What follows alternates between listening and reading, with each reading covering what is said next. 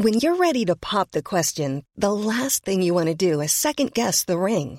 At Bluenile.com, you can design a one of a kind ring with the ease and convenience of shopping online. Choose your diamond and setting. When you find the one, you'll get it delivered right to your door. Go to Bluenile.com and use promo code LISTEN to get $50 off your purchase of $500 or more. That's code LISTEN at Bluenile.com for $50 off your purchase.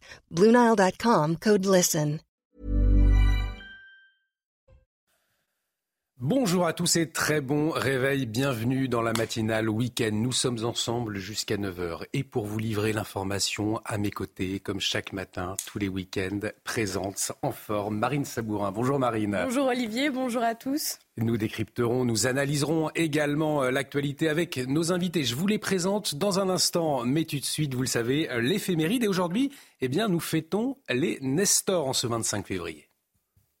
Détendez-vous devant votre programme avec Stressless, des fauteuils, des canapés et des chaises au design norvégien et au confort unique. Je dis tout de suite. Chers amis, bonjour. Pour la plupart d'entre nous, Nestor, que nous fêtons aujourd'hui, est d'abord le domestique du capitaine Haddock au château de Moulinsart. En réalité, le vrai Nestor est un martyr. Nous sommes au IIIe siècle. Il est évêque de Magidos, dans la Turquie actuelle, quand il apprend que le préfet va appliquer le décret de persécution des chrétiens ordonné par l'empereur Dès. Sans attendre, il convoque ses fidèles et leur demande de fuir à la campagne. Il reste seul dans sa maison et attend l'arrestation, ce qui ne tarde pas à arriver. Toutes les ruses sont utilisées pour le faire abjurer, mais Nestor garde son calme et sa détermination. Il est alors renvoyé devant une instance supérieure. Au tribunal, le juge est implacable. Nestor, puisque tu n'as pas voulu obéir à l'empereur, ni aux dieux immortels, puisque tu es voué au Christ crucifié, tu subiras la même peine que lui. Et je vous laisse avec cette belle pensée de Saint Nestor. Toujours j'ai été, je suis et je serai avec mon Christ. C'est tout pour aujourd'hui. À demain, chers amis. Ciao. Détendez-vous, confortablement installé. C'était votre programme avec les fauteuils et canapés stressless. Et bonne fête bien évidemment à, tous les Nestors qui nous regardent pour vous accompagner, pour décrypter l'actualité, pour l'analyser ce matin autour de ce plateau. Michel Taube, bonjour mon cher Michel, fondateur d'Opinion Internationale. À vos côtés, Harold Iman, spécialiste des questions internationales pour CNews. Bonjour mon cher Harold. Bonjour. Victor Hérault nous accompagne également. Bonjour Victor, journaliste à Valeurs Actuelles. La parole à vous dans un instant. Nous allons revenir bien évidemment sur l'ouverture euh, du Salon de l'Agriculture où une ouverture euh, eh bien, où le chef de l'État a été hué. Il y a eu des heures du jamais vu. On en parle dans un instant. Mais tout de suite, la météo. Karine Durand. La météo avec Groupe Verlaine. Installateur de panneaux photovoltaïques garantie à vie avec contrat de maintenance. Groupe Verlaine, le climat de confiance. Bonjour Karine, on peut le dire ce matin, un temps très humide, de la pluie dans les plaines, de la neige dans les montagnes. Oui, un temps vraiment très agité en lien avec une grosse dépression sur la France. Et regardez justement ces images d'hier à Vars dans les Hautes-Alpes avec une bonne couche de neige. Il a bien neigé ces derniers jours, il va à nouveau bien neiger ces prochains jours. Actuellement du côté euh, de Vars, on a 50 cm de neige en bas des pistes à 1700 mètres et quasiment 3 mètres de neige en haut des pistes à 2700 mètres. Il y aura de nouvelle chute de neige conséquente ce soir à partir de 1200 mètres d'altitude. Grande prudence si vous devez prendre la route de ce côté-là. Alors retour sur euh, nos cartes météo avec donc cette dégradation qui va toucher tout le pays. Hein. Quasiment personne ne va y échapper avec soit de la pluie, euh, soit de la neige, de la neige en abondance sur les Pyrénées associée à du vent fort. C'est une vraie tempête de neige qu'on aura de ce côté-là en montagne, de fortes pluies sur la Nouvelle-Aquitaine avec un risque d'inondation car les cours d'eau sont déjà euh, saturés sur cette zone. En ce qui concerne l'après-midi, eh bien la perturbation va se décaler progressivement. Elle va toucher toute la France avec de la neige sur le massif central, de la neige sur les Alpes un petit peu plus tard en fin d'après-midi et en soirée, de fortes pluies qui remontent jusque sur les Hauts-de-France, le bassin parisien, 20 à 40 mm de pluie possible au nord, 60 à 80 mm de pluie possible sur la Nouvelle-Aquitaine avec un vent sensible partout en France. Les températures sont globalement de saison, assez basses localement du côté de la moitié nord, notamment 3 degrés à Nancy, 7 degrés à Bordeaux, 8 degrés c'est le maximum pour La Rochelle ou encore pour Biarritz. Et au cours de l'après-midi, les valeurs sont à peu près de saison. Elles remontent un petit peu à l'ouest sous la perturbation, sous les nuages. Les températures remontent à 16 degrés à Biarritz, 12 degrés à Brest et 9 pour le bassin parisien. Chaud l'été, froid l'hiver, c'était la météo avec Groupe Verlaine. Isolation thermique par l'extérieur avec aide de l'État. Groupeverlaine.com et de retour sur le plateau de la matinale week-end, bienvenue si vous nous rejoignez à la une de l'actualité de ce dimanche matin. Du jamais vu. L'ouverture du Salon de l'agriculture restera dans les mémoires avec une visite du chef de l'État marquée par des huées, des heures d'une rare intensité et des interpellations. Un moment pourtant présenté par l'exécutif comme un point d'étape pour répondre à la colère des agriculteurs. Retour sur ce fiasco dans un instant. Après le chef de l'État, c'est au tour de Jordan Bardella de se rendre au Salon de l'Agriculture aujourd'hui. Quel accueil sera réservé au président du Rassemblement national, très critique sur les normes européennes qui encadrent le monde agricole, alors que le chef de l'État a accusé le parti de Marine Le Pen de porter un projet d'appauvrissement du pays et de mentir aux agriculteurs. On en parle ce matin. Et puis l'actualité internationale marquée par la victoire de Donald Trump lors des primaires républicaines de Caroline du Sud. L'ancien président a écrasé sa dernière rivale, Nikki Haley, avec 60% des voix. Donald Trump ultra favori donc de la droite américaine. On en parle avec Harold Diman, notre spécialiste des questions internationales et une inauguration du salon de l'agriculture donc sous haute tension. Le président de la République, vous avez pu le suivre en direct sur notre antenne, a été accueilli sous les huées et les sifflets et des images qui marqueront bien évidemment, Marine, les mémoires. Hein. Oui, d'ailleurs, entre les agriculteurs et les CRS ont éclaté, repoussant l'ouverture du salon. Emmanuel Macron l'a finalement inauguré avec presque une heure et demie de retard. Retour sur cette visite mouvementée avec Kylian Salé et Dounia Tengour. C'est sous les huées des manifestants que le président de la République fait son entrée. Et avec quelques heures de retard, Emmanuel Macron inaugure le 60e Salon de l'agriculture. Le chef de l'État déambule ensuite dans les allées. Comme on dit chez moi dans les Pyrénées, les montagnards sont là. À la rencontre des agriculteurs. Un, faut sauver le salon. Mais comment pas en le bloquant Non, mais d'abord bah moi, tout le monde vous dire la solution. Vous savez la solution c'est quoi C'est que vous partiez ici non, et que vous reveniez quand vous aurez des choses concrètes. Le président rend visite à Oreillette. Elle, a du mérite, hein parce qu'elle subit un beau bordel ce matin. L'égérie du salon.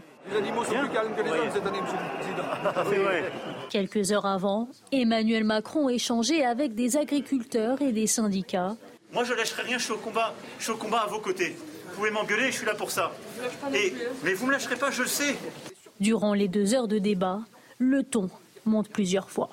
Si le discours ambiant, c'est de dire l'agriculture est foutue et il faut que des aides de trésor, il n'y a, pas la peine de faire une loi d'orientation. Il n'y a pas la peine de s'emmerder. On ferme tout de suite le magasin. Après un déjeuner avec les filières, Emmanuel Macron poursuit sa visite avant une dernière prise de parole, peu avant 20h. On est au boulot. Moi j'ai dit dès lundi, on a la réunion d'urgence sur la trésorerie. On continue le travail. Il y a les 62 mesures du gouvernement. J'ai lancé de nouveaux chantiers. Le président a quitté le salon vers 21h15 après un déplacement mouvementé qui aura duré plus de 13 heures. Nous avons pu en direct hein, euh, hier dans la matinale week-end de CNews ces moments extrêmement tendus. Le préfet de police de Paris, Laurent Nunez à Marine, qui s'est d'ailleurs déplacé sur les lieux. Oui, il évoque 300 euh, à 400 manifestants vindicatifs. Plusieurs forces de l'ordre ont été blessées. Résultat, six manifestants ont été interpellés. Écoutez Laurent Nunez. Je déplore évidemment euh, la violence dont ont fait preuve certains de ces manifestants contre euh, les policiers et les gendarmes mobiles qui étaient mobilisés pour les, maintenir euh, à distance. Ce soir, donc, je déplore quand même huit blessés, dont deux un peu plus sérieusement touchés. Et nous avons, dans ce cadre-là, procédé à six interpellations, dont, dont trois pour violence sur personne dépositaire de l'autorité publique. Michel Thau, peut-être une, réaction entre cette opposition, entre les forces de l'ordre et les agriculteurs, des images qui ont marqué les Français, qui ont marqué les, téléspectateurs, des images désolantes même quand on se souvient de la tenue de ces agriculteurs euh, tout au long de ces dernières semaines, hein, euh, lors des, différents rassemblements. Euh, une image désastreuse, tout était réuni au fond pour que la situation dégénère ou pas, Michel? Bah, ça devait être la journée de tous les dangers. J'ai envie de dire que ça l'a été, mais malheureusement, ça a été une journée qui n'a pas fait avancer l'agriculture française.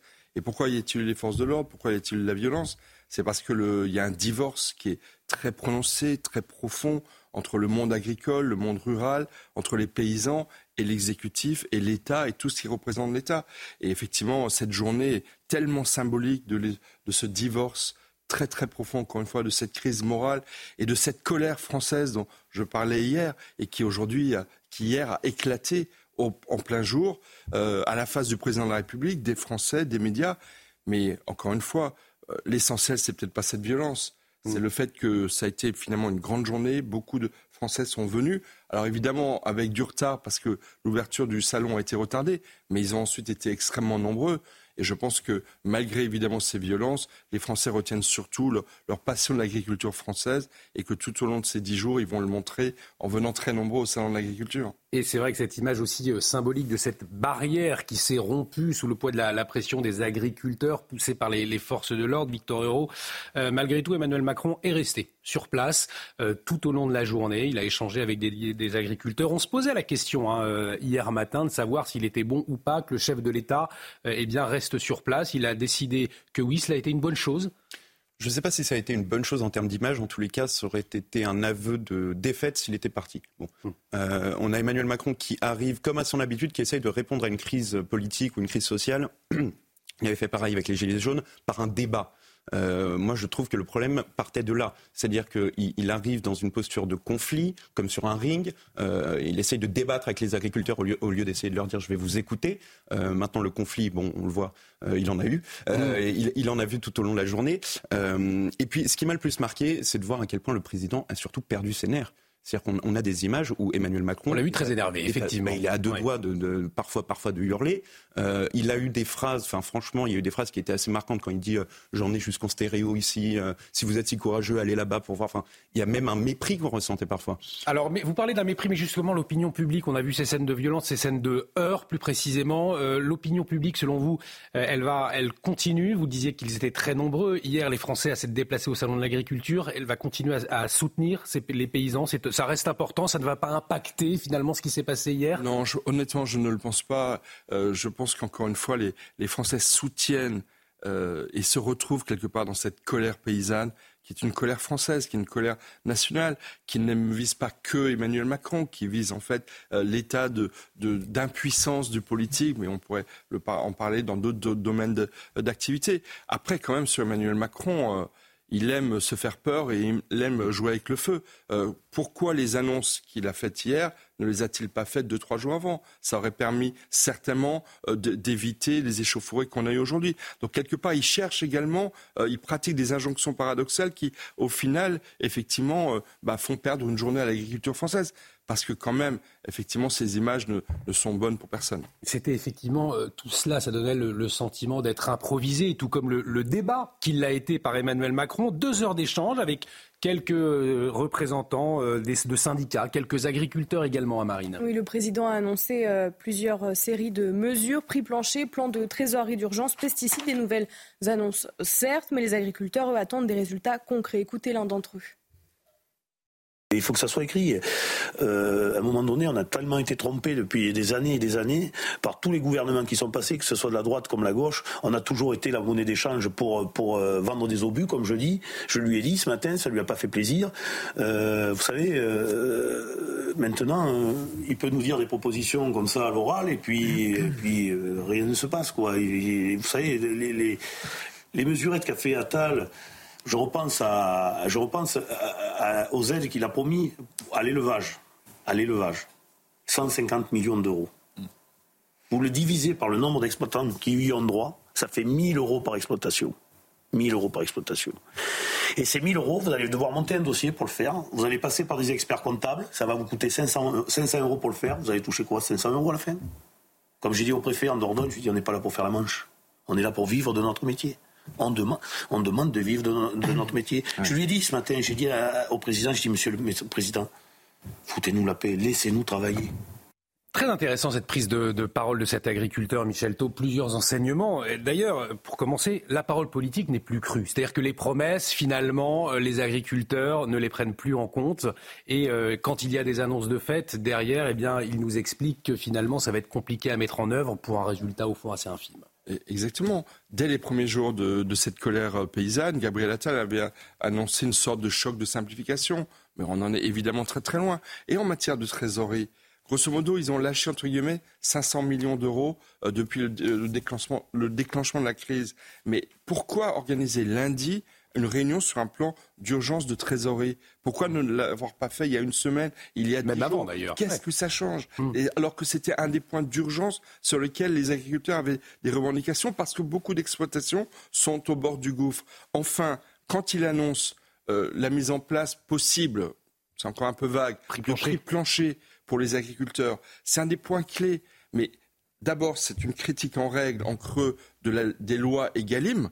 Parce que ça montre bien que ces usines à gaz que sont les lois EGalim ne permettent pas aux agriculteurs d'avoir un prix digne et correspondant à leur travail. Mais là aussi, pourquoi attendre autant alors que c'était une des mesures principales en termes de dignité et de revenus durables pour, pour, les paysans? Donc franchement, euh, il y a une sorte de timing, de saucissonnage des mesures sur un timing qui n'est pas le bon et qui fait que cette journée d'hier a été perdue et a montré, encore une fois, ce divorce très profond entre les agriculteurs, les paysans et, et, et l'État. Mais c'est vrai que c'est intéressant parce que ça fait très longtemps, Victor Hérault, que les agriculteurs le disent déjà une aide d'urgence pour les exploitations qui sont en grande difficulté. Et puis cette affaire des prix planchers, c'est le nœud du problème aussi. Et on n'en parle au fond que depuis hier, alors qu'il y a eu euh, tout un paquet d'annonces déjà de, Gabriel Attal. Mais on avait le sentiment de tourner autour du pont du pot, pardon, ne pas s'attaquer au vrai problème. On tourne autour du pot et surtout Emmanuel Macron et le gouvernement en général ne comprennent pas ou font mine de ne pas comprendre que le problème est évidemment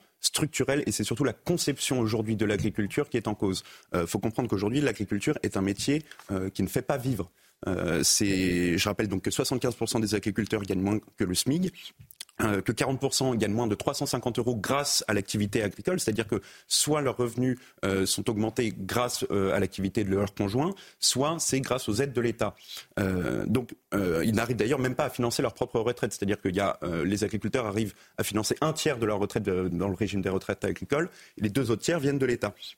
Maintenant, pourquoi est-ce qu'on ne croit pas Emmanuel Macron? Pourquoi est-ce que l'agriculteur n'arrive pas à croire Emmanuel Macron? Quand Emmanuel Macron, hier, disait on ne va pas réussir à tout régler en une heure, moi, je veux bien. Je suis remonté jusqu'au programme de 2017 d'Emmanuel Macron, où il était écrit Nous serons aux côtés des agriculteurs pour qu'ils vivent de leur travail plutôt que des aides publiques. C'était mm. inscrit dans le programme de 2017. Oui, donc on comprend bien ces agriculteurs qui aujourd'hui attendent des actes, les promesses, on leur a fait, et euh, Ça fait 7 ans, sans, sans, conséquence depuis 7 ans. En tout cas, après Emmanuel Macron, aujourd'hui, c'est Jordan Bardella, le président du Rassemblement national, qui va se rendre au Salon de l'agriculture. Euh, Jordan Bardella, critiqué hier par le chef de l'État, Marine, de quoi poser les jalons finalement d'un débat à distance avec le parti puisque les élections européennes, eh bien, euh, elles se déroulent en juin prochain. Oui, du côté euh, des agriculteurs, en tout cas, la visite du président RN se fait attendre. Le parti ne cesse de gagner en popularité auprès du monde agricole. Les explications de notre journaliste politique Thomas Bonnet.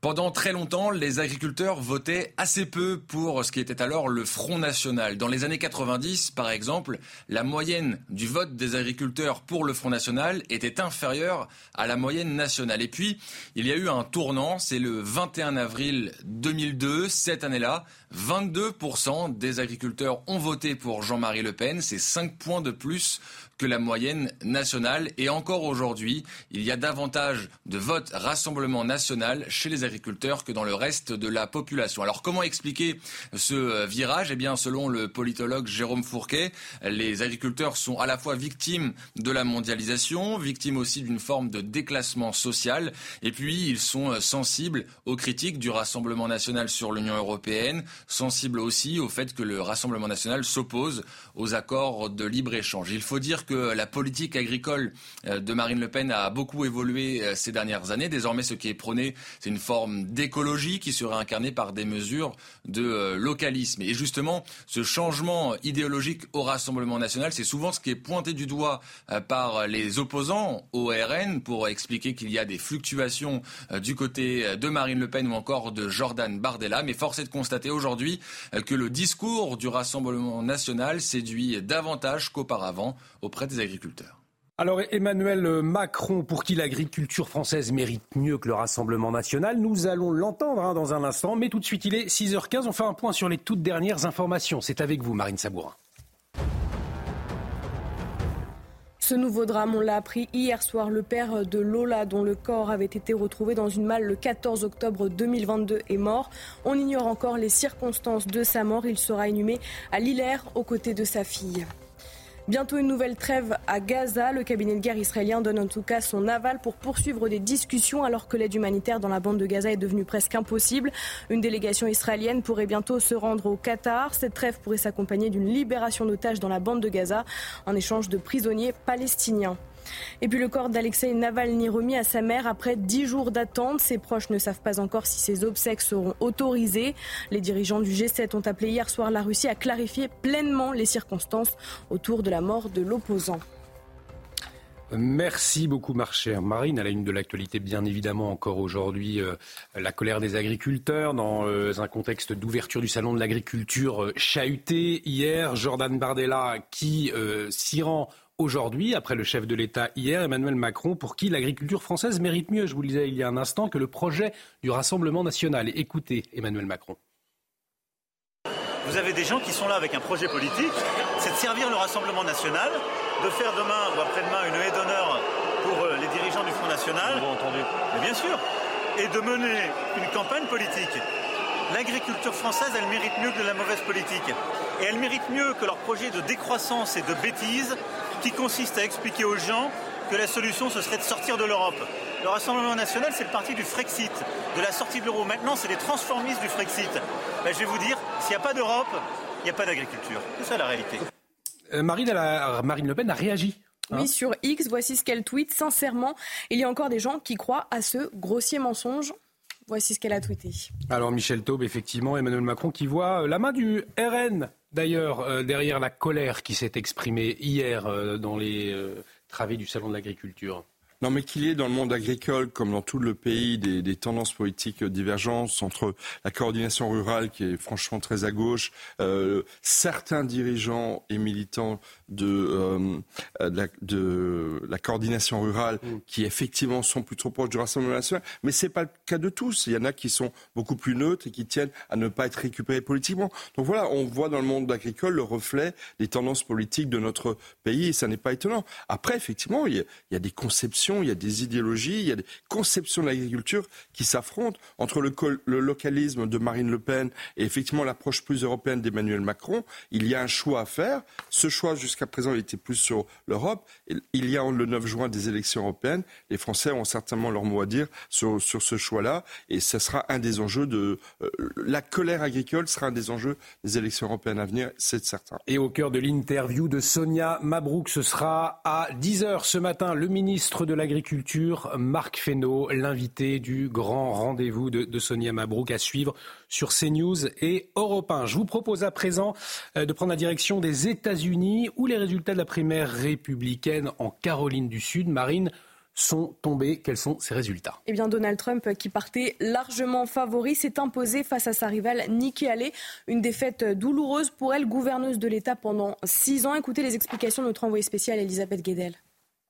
Donald Trump a remporté sa quatrième victoire d'affilée en battant très largement Nikki Haley chez elle dans son fief. 60% des voix pour l'ancien président américain contre 39% pour sa rivale. Plus de 20 points d'écart. C'est un camouflet sévère pour l'ancienne gouverneure qui n'avait jamais perdu dans son État. Malgré tout, elle a annoncé maintenir sa candidature. Elle estime avoir suffisamment de voix de républicains pour proposer une alternative crédible à Donald Trump. Écoutez, c'était devant ses militants à Charleston. J'ai déclaré en début de semaine que quoi qu'il se passe en Caroline du Sud, je continuerai à me présenter à l'élection présidentielle. Je suis une femme de parole. Je n'abandonne pas ce combat alors qu'une majorité d'Américains désapprouvent à la fois Donald Trump et Joe Biden. Dans son discours de victoire, Donald Trump n'a même pas mentionné Nikki Haley. Il se présente déjà comme le candidat présumé et se projette dans son duel probable avec euh, Joe Biden.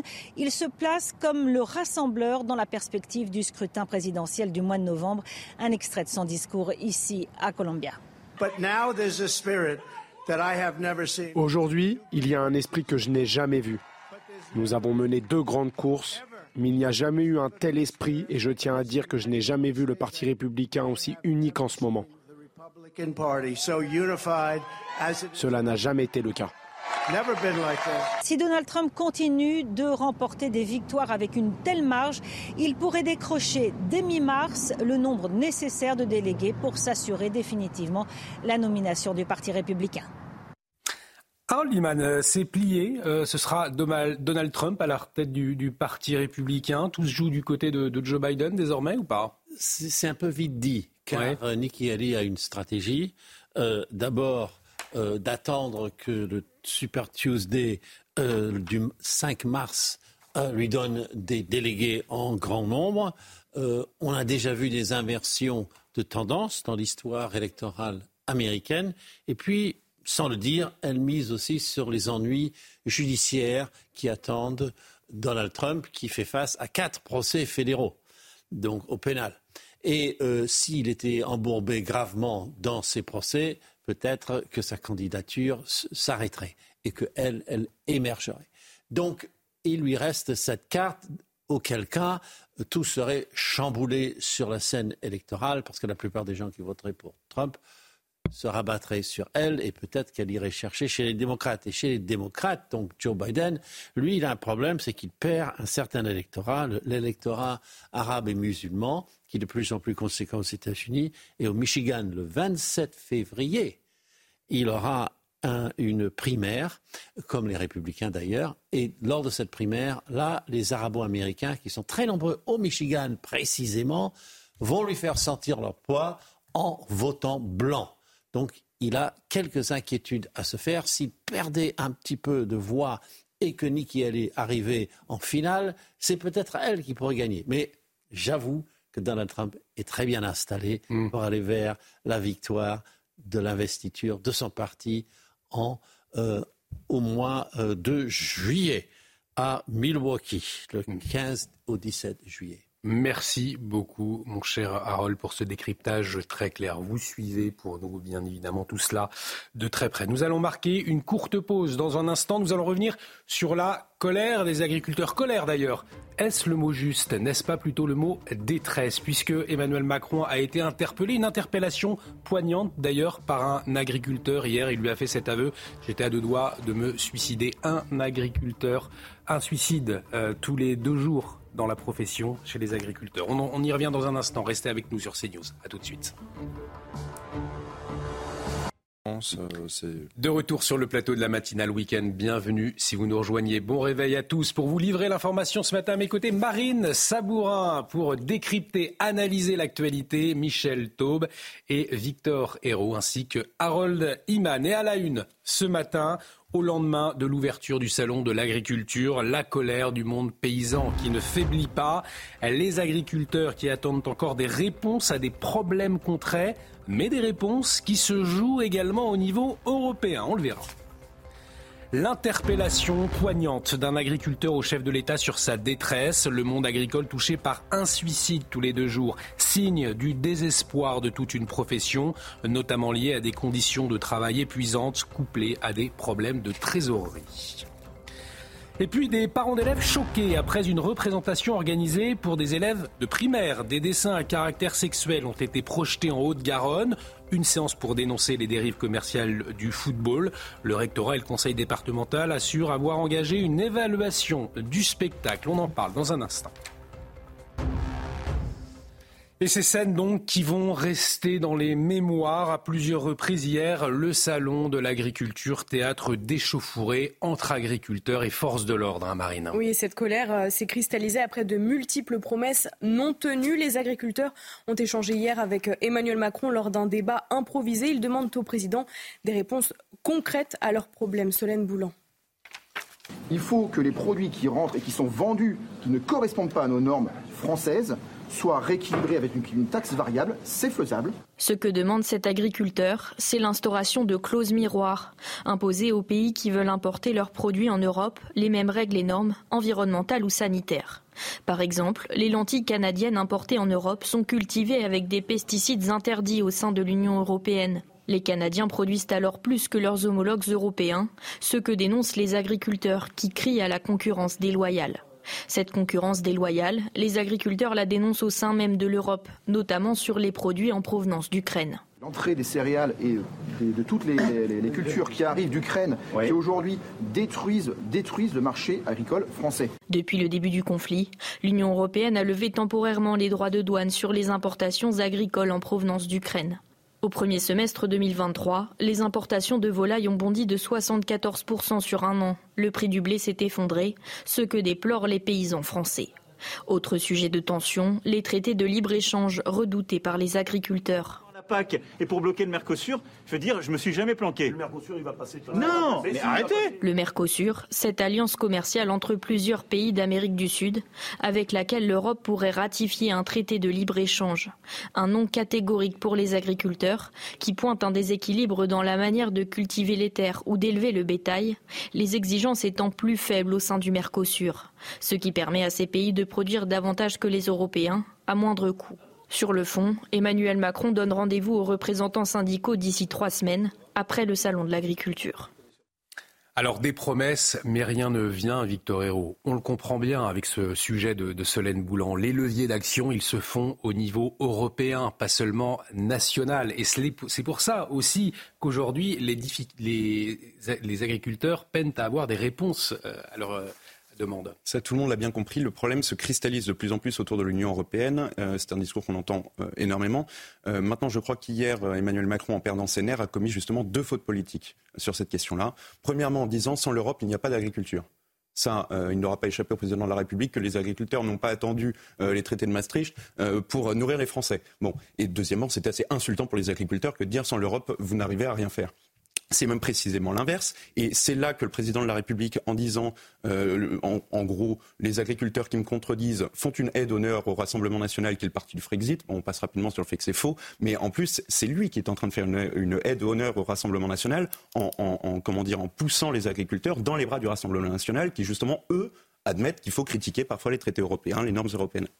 Est-ce que, au fond, Michel Taube, il y a une réelle volonté euh, de finalement euh, faire de la souveraineté agricole de la France et de l'Europe euh, plus, plus généralement une priorité aujourd'hui au, niveau européen? Ou est-ce que, au fond, on a le sentiment, avec tous ces accords de libre échange, que c'est davantage la mondialisation comme stratégie aujourd'hui?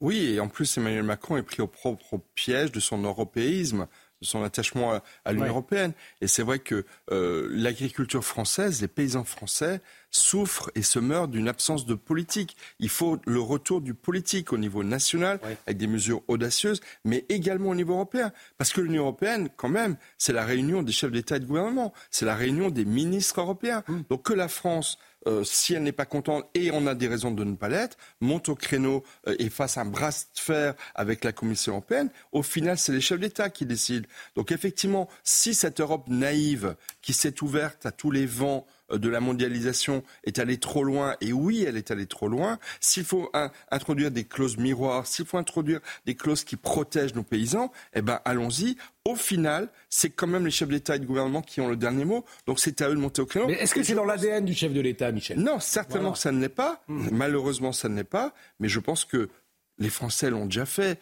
Euh, il fut une époque, et d'ailleurs ça concernait la PAC, la mise en place de la PAC. Le général de Gaulle avait fait la politique de, la chaise vide euh, il y a plus de 40 ans sur une question agricole. Eh ben, S'il faut aller au bras de fer pour protéger nos paysans, et pas nos paysans français, les paysans européens, eh ben, ça vaut le coup de le faire. Je rappelle quand même que cette colère française, elle est aussi européenne. Vous avez des manifestations dans de très nombreux pays européens. Mm. Donc c'est aux politiques de prendre les choses en main. Sinon, le 9 juin, aux élections européennes, vous aurez les partis populistes et nationalistes, les nationalistes qui, effectivement, gagneront de plus en plus de voix et au final, tout le monde y perdra.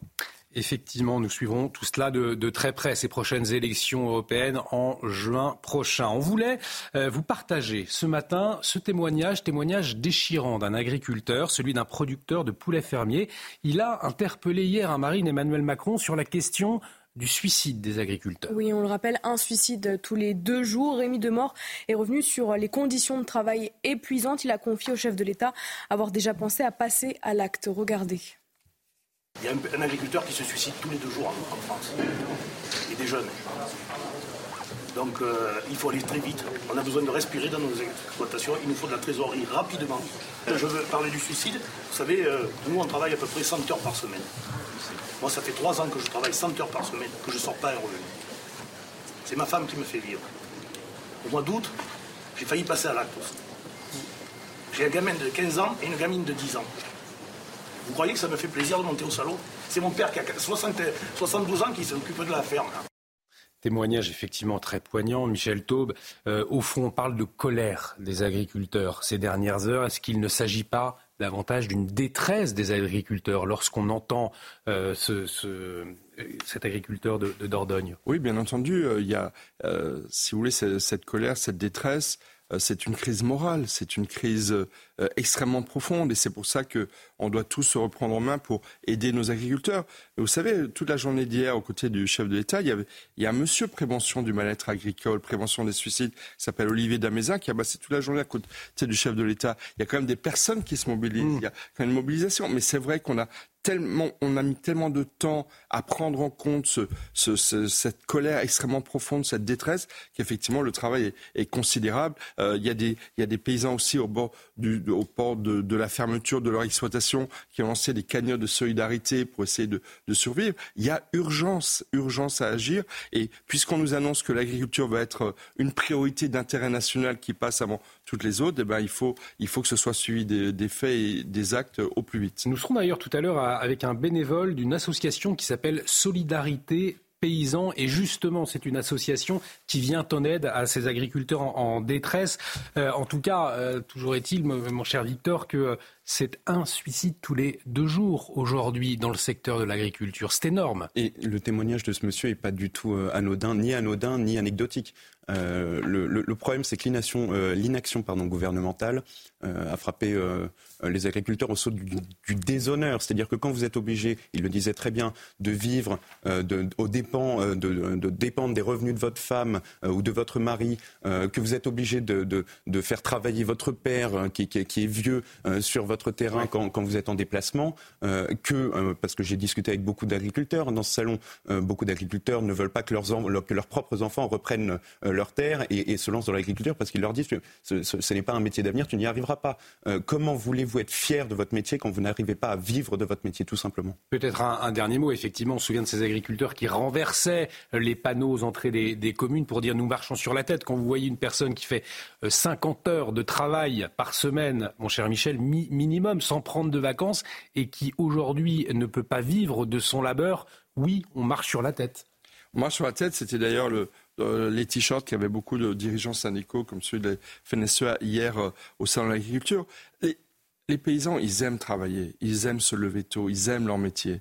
Simplement, ils veulent être reconnus, mm. respectés, ils veulent des preuves d'amour, ils veulent que le prix de leur matière première soit au juste prix pour pouvoir dignement vivre effectivement de leur agriculture. On nous annonce un prix plancher, mais ça vaut peut-être mieux que des subventions européennes qui ont un côté quelque part blessant, surtout lorsque ces subventions sont conditionnées à des normes d'une complexité infinie que personne ne peut au final respecter. Donc effectivement, la dignité, c'est aussi un des enjeux de cette colère et de cette désespérance agricole. Mais je vais vous dire, je suis sûr que, que cette crise, ce choc euh, que tout le monde subit avec cette, avec cette colère agricole euh, va permettre de trouver des solutions plus, plus rapides. En tout cas, nous, nous l'espérons. Et comme solution, vous l'évoquiez à, à l'instant, le chef de l'État souhaite l'instauration de prix planchers. Alors, ils seront fondés sur les indicateurs de coûts de production fixés par les filières. C'est un peu technique, mais c'est bien cela, Marine Oui, ces indicateurs euh, existent déjà, mais ne sont pas suffisamment pris en compte, notamment pour le secteur euh, laitier. Alors certaines laiteries,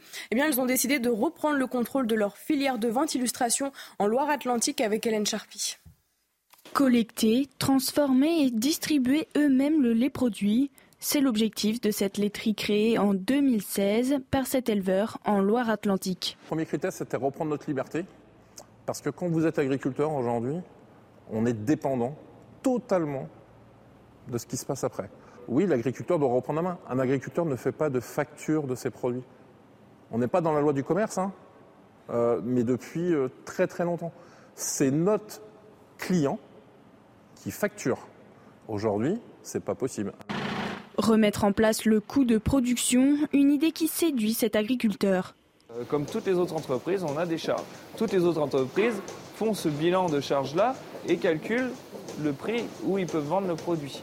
Euh, nous, c'est à l'inverse, c'est on a un prix au consommateur et après euh, chacun prend sa marge et après il reste le reste à l'agriculteur. Mais c'est pas dans c'est pas logique, c'est pas dans ce sens-là qu'il faut penser. La laiterie garantit aux producteurs un salaire minimum de 1700 euros. Aujourd'hui, le réseau indépendant distribue ses produits dans plus de 500 magasins de la grande distribution. Et la question des prix planchers, euh, il en sera euh, bien évidemment question à 10h avec Sonia Mabrouk, puisque c'est le ministre de l'Agriculture, Marc Fesneau, qui sera sur le plateau de CNews et Europe 1. Rendez-vous à ne pas manquer, donc à 10h. L'actualité également toujours marquée par euh, la guerre au Proche-Orient. Et cette question ce matin, va-t-on vers une nouvelle trêve à Gaza. Eh bien, le cabinet euh, de guerre israélien vient de donner son accord pour poursuivre des discussions selon les médias locaux. Cette trêve pourrait être assortie d'une libération d'otages dans la bande de Gaza en échange de prisonniers palestiniens. Une délégation pourrait euh, bientôt se rendre au Qatar. Alors, on va en parler avec Harold Iman. Mon cher Harold, cette pause des combats, euh, est-ce qu'elle est vraiment envisageable? Alors, pour l'instant, non. Parce que du côté israélien, on reste sceptique.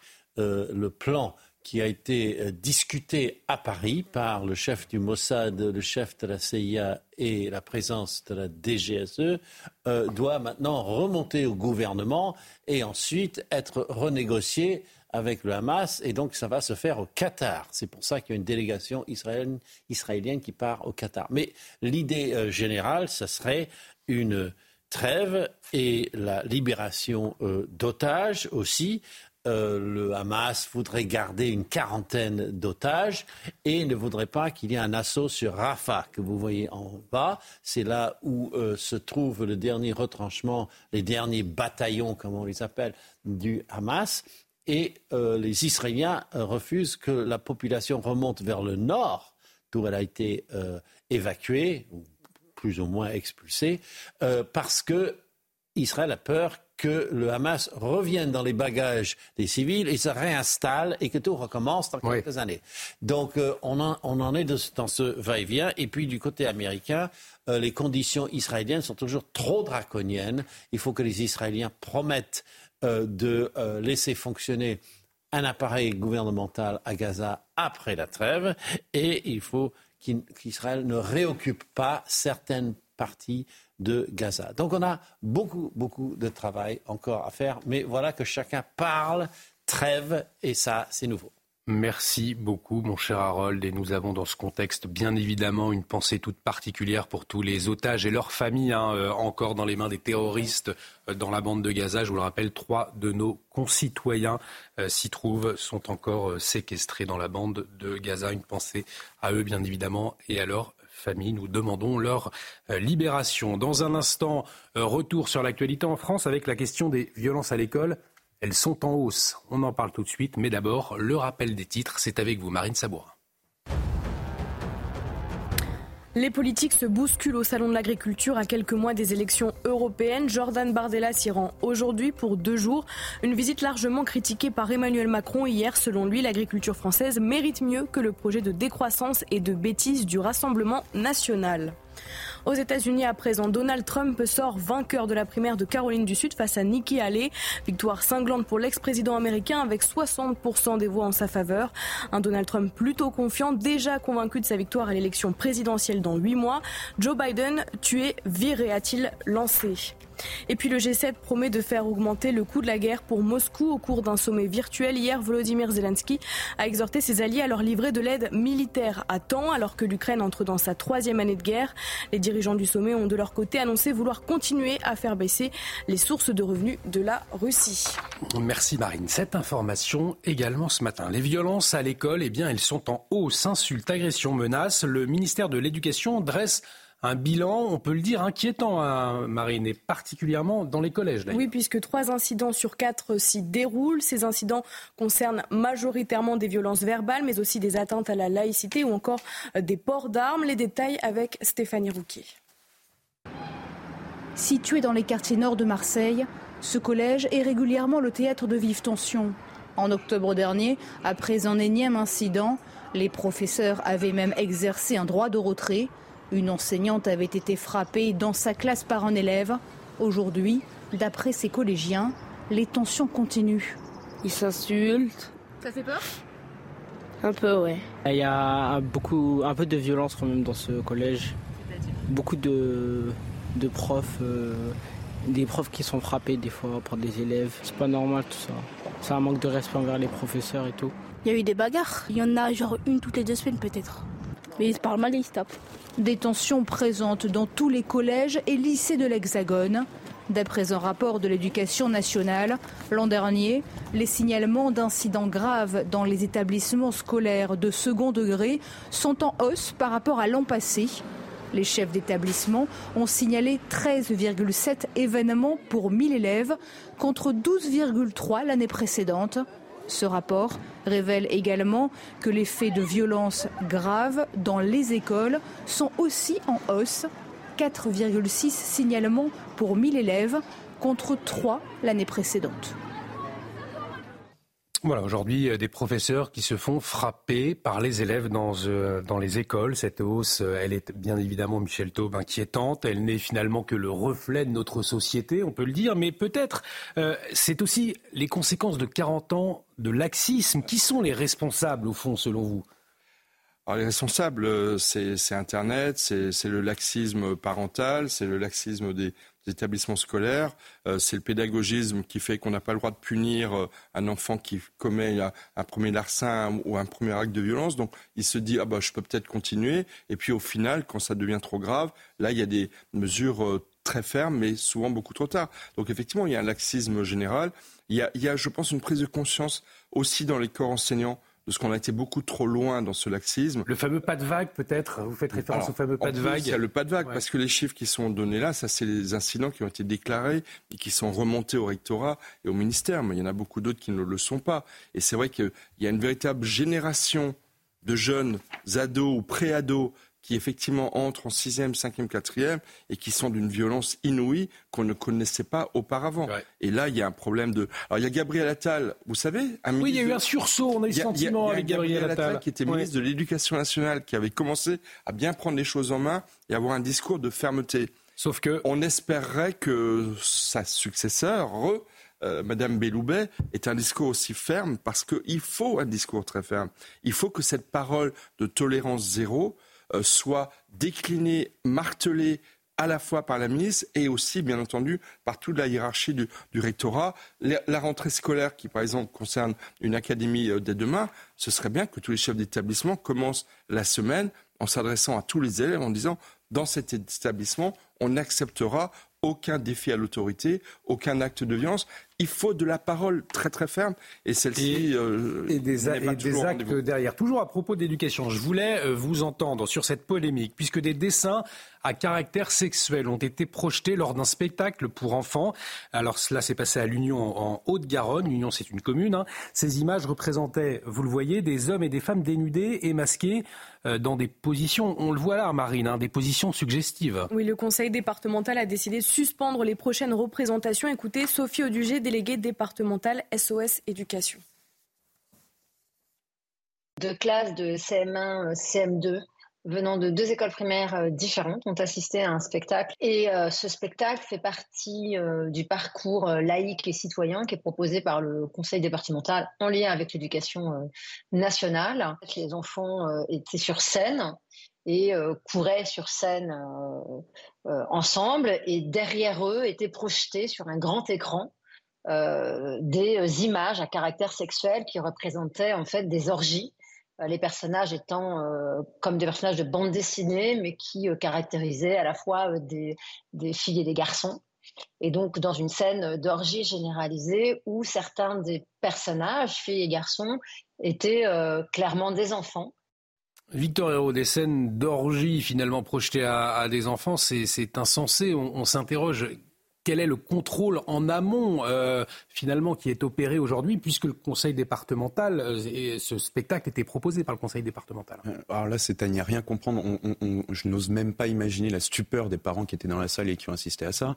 on se demande, on se demande si c'est, est-ce que c'est une erreur, est-ce que c'est un manque de vigilance, qu'est-ce qui se passe dans des, dans des, peut-être dans les au, au, sein de l'établissement quand les parents ne sont pas là? Enfin là, ça soulève des questions qui sont très graves. Pour revenir rapidement sur le problème de l'éducation nationale au sens large, je pense qu'on paye justement euh, le, passage de l'instruction nationale à l'éducation nationale. Euh, c'est-à-dire qu'on a pris aux parents la responsabilité de l'éducation des enfants, sauf que les professeurs et l'éducation nationale, euh, dans leur intégralité, ne sont pas armés pour éduquer les enfants. Ils sont là pour instruire. Ils sont là pour instruire, sauf que maintenant, ils se sont accaparés le rôle de l'éducation et ils n'arrivent pas, on n'arrive pas, un professeur qui est souvent très mal payé, qui n'a plus d'énergie, qui, qui n'est pas armé en termes de formation, ne va pas réussir à éduquer 30 enfants en même temps dans une classe. Et on le rappelle, le conseil départemental a donc décidé de suspendre les prochaines représentations euh, après la projection, nous en parlions à l'instant, de dessins à caractère caractère sexuel lors d'un spectacle pour enfants.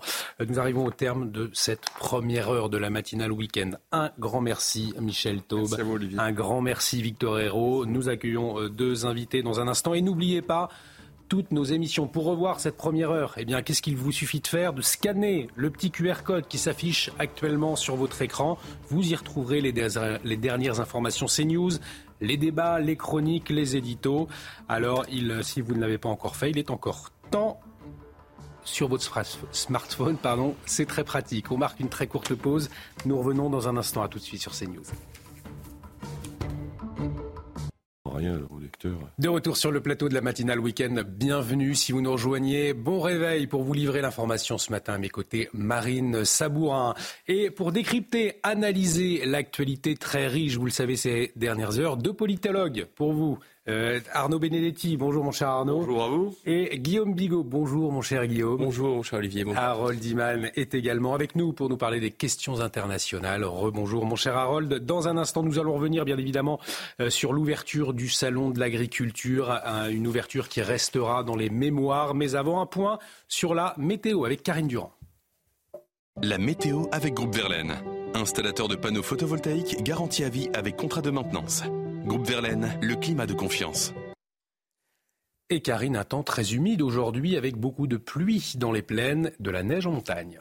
Oui, et je vais justement vous montrer euh, la responsable de ces intempéries. C'est une dépression vraiment très étendue qui se trouve du côté des îles britanniques. On la voit ici avec cet enroulement, avec les vents qui sont matérialisés en vert et en rouge. Les îles britanniques ici, les côtes de la France, le nord-ouest ici. Cette dépression va se rapprocher de plus en plus de la France. Elle va se trouver en plein sur notre pays au cours des prochaines heures. Et c'est elle qui donne justement ces vents forts actuellement, notamment sur l'Aquitaine et toute cette pluie et toute cette neige. Justement, regardez l'évolution euh, sur les cartes. On la retrouve surtout euh, du côté euh, du sud-ouest ce matin avec de fortes pluies, une véritable tempête de neige en montagne dans les Pyrénées avec du vent fort et des chutes de neige abondantes au-delà de 1500 mètres. Les pluies se décalent de plus en plus vers l'est du pays et quasiment personne ne va y échapper aujourd'hui. Au cours de l'après-midi, justement, on retrouve cette perturbation qui englobe quasiment euh, toute la France avec de la neige également sur le massif central, sur les Alpes au-delà de 1200 mètres un petit peu plus tard dans l'après-midi, du vent fort partout, des averses orageuse à l'arrière de la perturbation et de forts cumuls de pluie, y compris pour le nord, 20 à 40 mm possibles aujourd'hui. Euh, pour la Nouvelle-Aquitaine, on peut avoir des cumuls de 60 à 70 mm, donc un risque de débordement des cours d'eau. Les températures sont un petit peu plus basses ce matin, rien d'excessif non plus, 0 degré à Grenoble, 8 degrés à Biarritz et 5 à Bourges. Au cours de l'après-midi, nous sommes globalement dans les valeurs de saison et les températures remontent un petit peu sous le passage de la perturbation à l'ouest avec 16 degrés à Biarritz, 12 également à Grenoble et un maximum euh, de 14 pour la Corse, en tout cas pour Bastia. Chaud l'été, froid l'hiver, c'était la météo avec Groupe Verlaine. Isolation thermique par l'extérieur avec aide de l'État. Groupeverlaine.com et de retour sur le plateau de la matinale week-end à la une ce matin, c'est du jamais vu. L'ouverture du salon de l'agriculture restera donc dans les mémoires avec une visite du chef de l'État marquée par des huées, des heures d'une rare intensité et des interpellations. Un moment pourtant présenté par l'exécutif comme un point d'étape pour répondre à la colère des agriculteurs. Retour sur un fiasco dans la matinale week-end.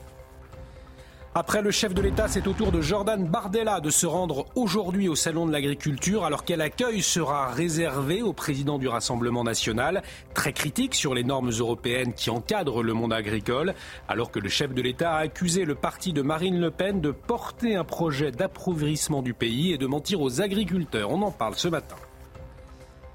Et puis l'actualité internationale marquée par la victoire de Donald Trump lors des primaires républicaines de Caroline du Sud. L'ancien président a écrasé sa dernière rivale Nikki Haley avec 60% des voix. Donald Trump, ultra favori donc de la droite américaine. On en parle avec Harold Iman, notre spécialiste des questions internationales et une inauguration du Salon de l'agriculture donc sous haute tension. Le président de la République, vous avez pu le suivre en direct sur notre antenne, accueilli sous les huées, les sifflets et des images, il est vrai Marine, qui resteront gravées dans nos mémoires. Oui, des heures entre les agriculteurs et des CRS ont éclaté, repoussant même l'ouverture du salon. Emmanuel Macron l'a finalement inauguré avec presque une heure et demie de retard. Retour sur cette visite mouvementée avec Juliette Sadat. Une arrivée sous les huées et les coups de sifflet, la scène est assourdissante. Des dizaines de manifestants parviennent à entrer dans le salon et se confrontent au cordon de CRS. Plusieurs personnes ont été interpellées du jamais vu porte de Versailles. Des agriculteurs en colère qui appellent à la démission d'Emmanuel Macron et entonnent la Marseillaise.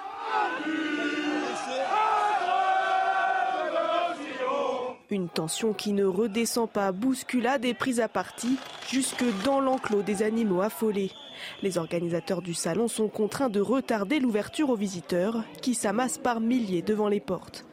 Après une accalmie qui a permis l'ouverture au public, le chef de l'État inaugure le salon de l'agriculture 4 heures et demie plus tard que prévu, toujours sous les huées des manifestants.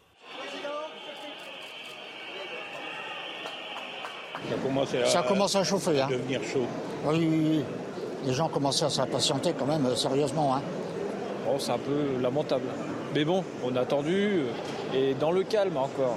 Plus tard, la tension est remontée. Les affrontements avec les CRS ont repris au moment de la traditionnelle déambulation du président qui poursuit sa visite ponctuée par les invectives des agriculteurs mécontents.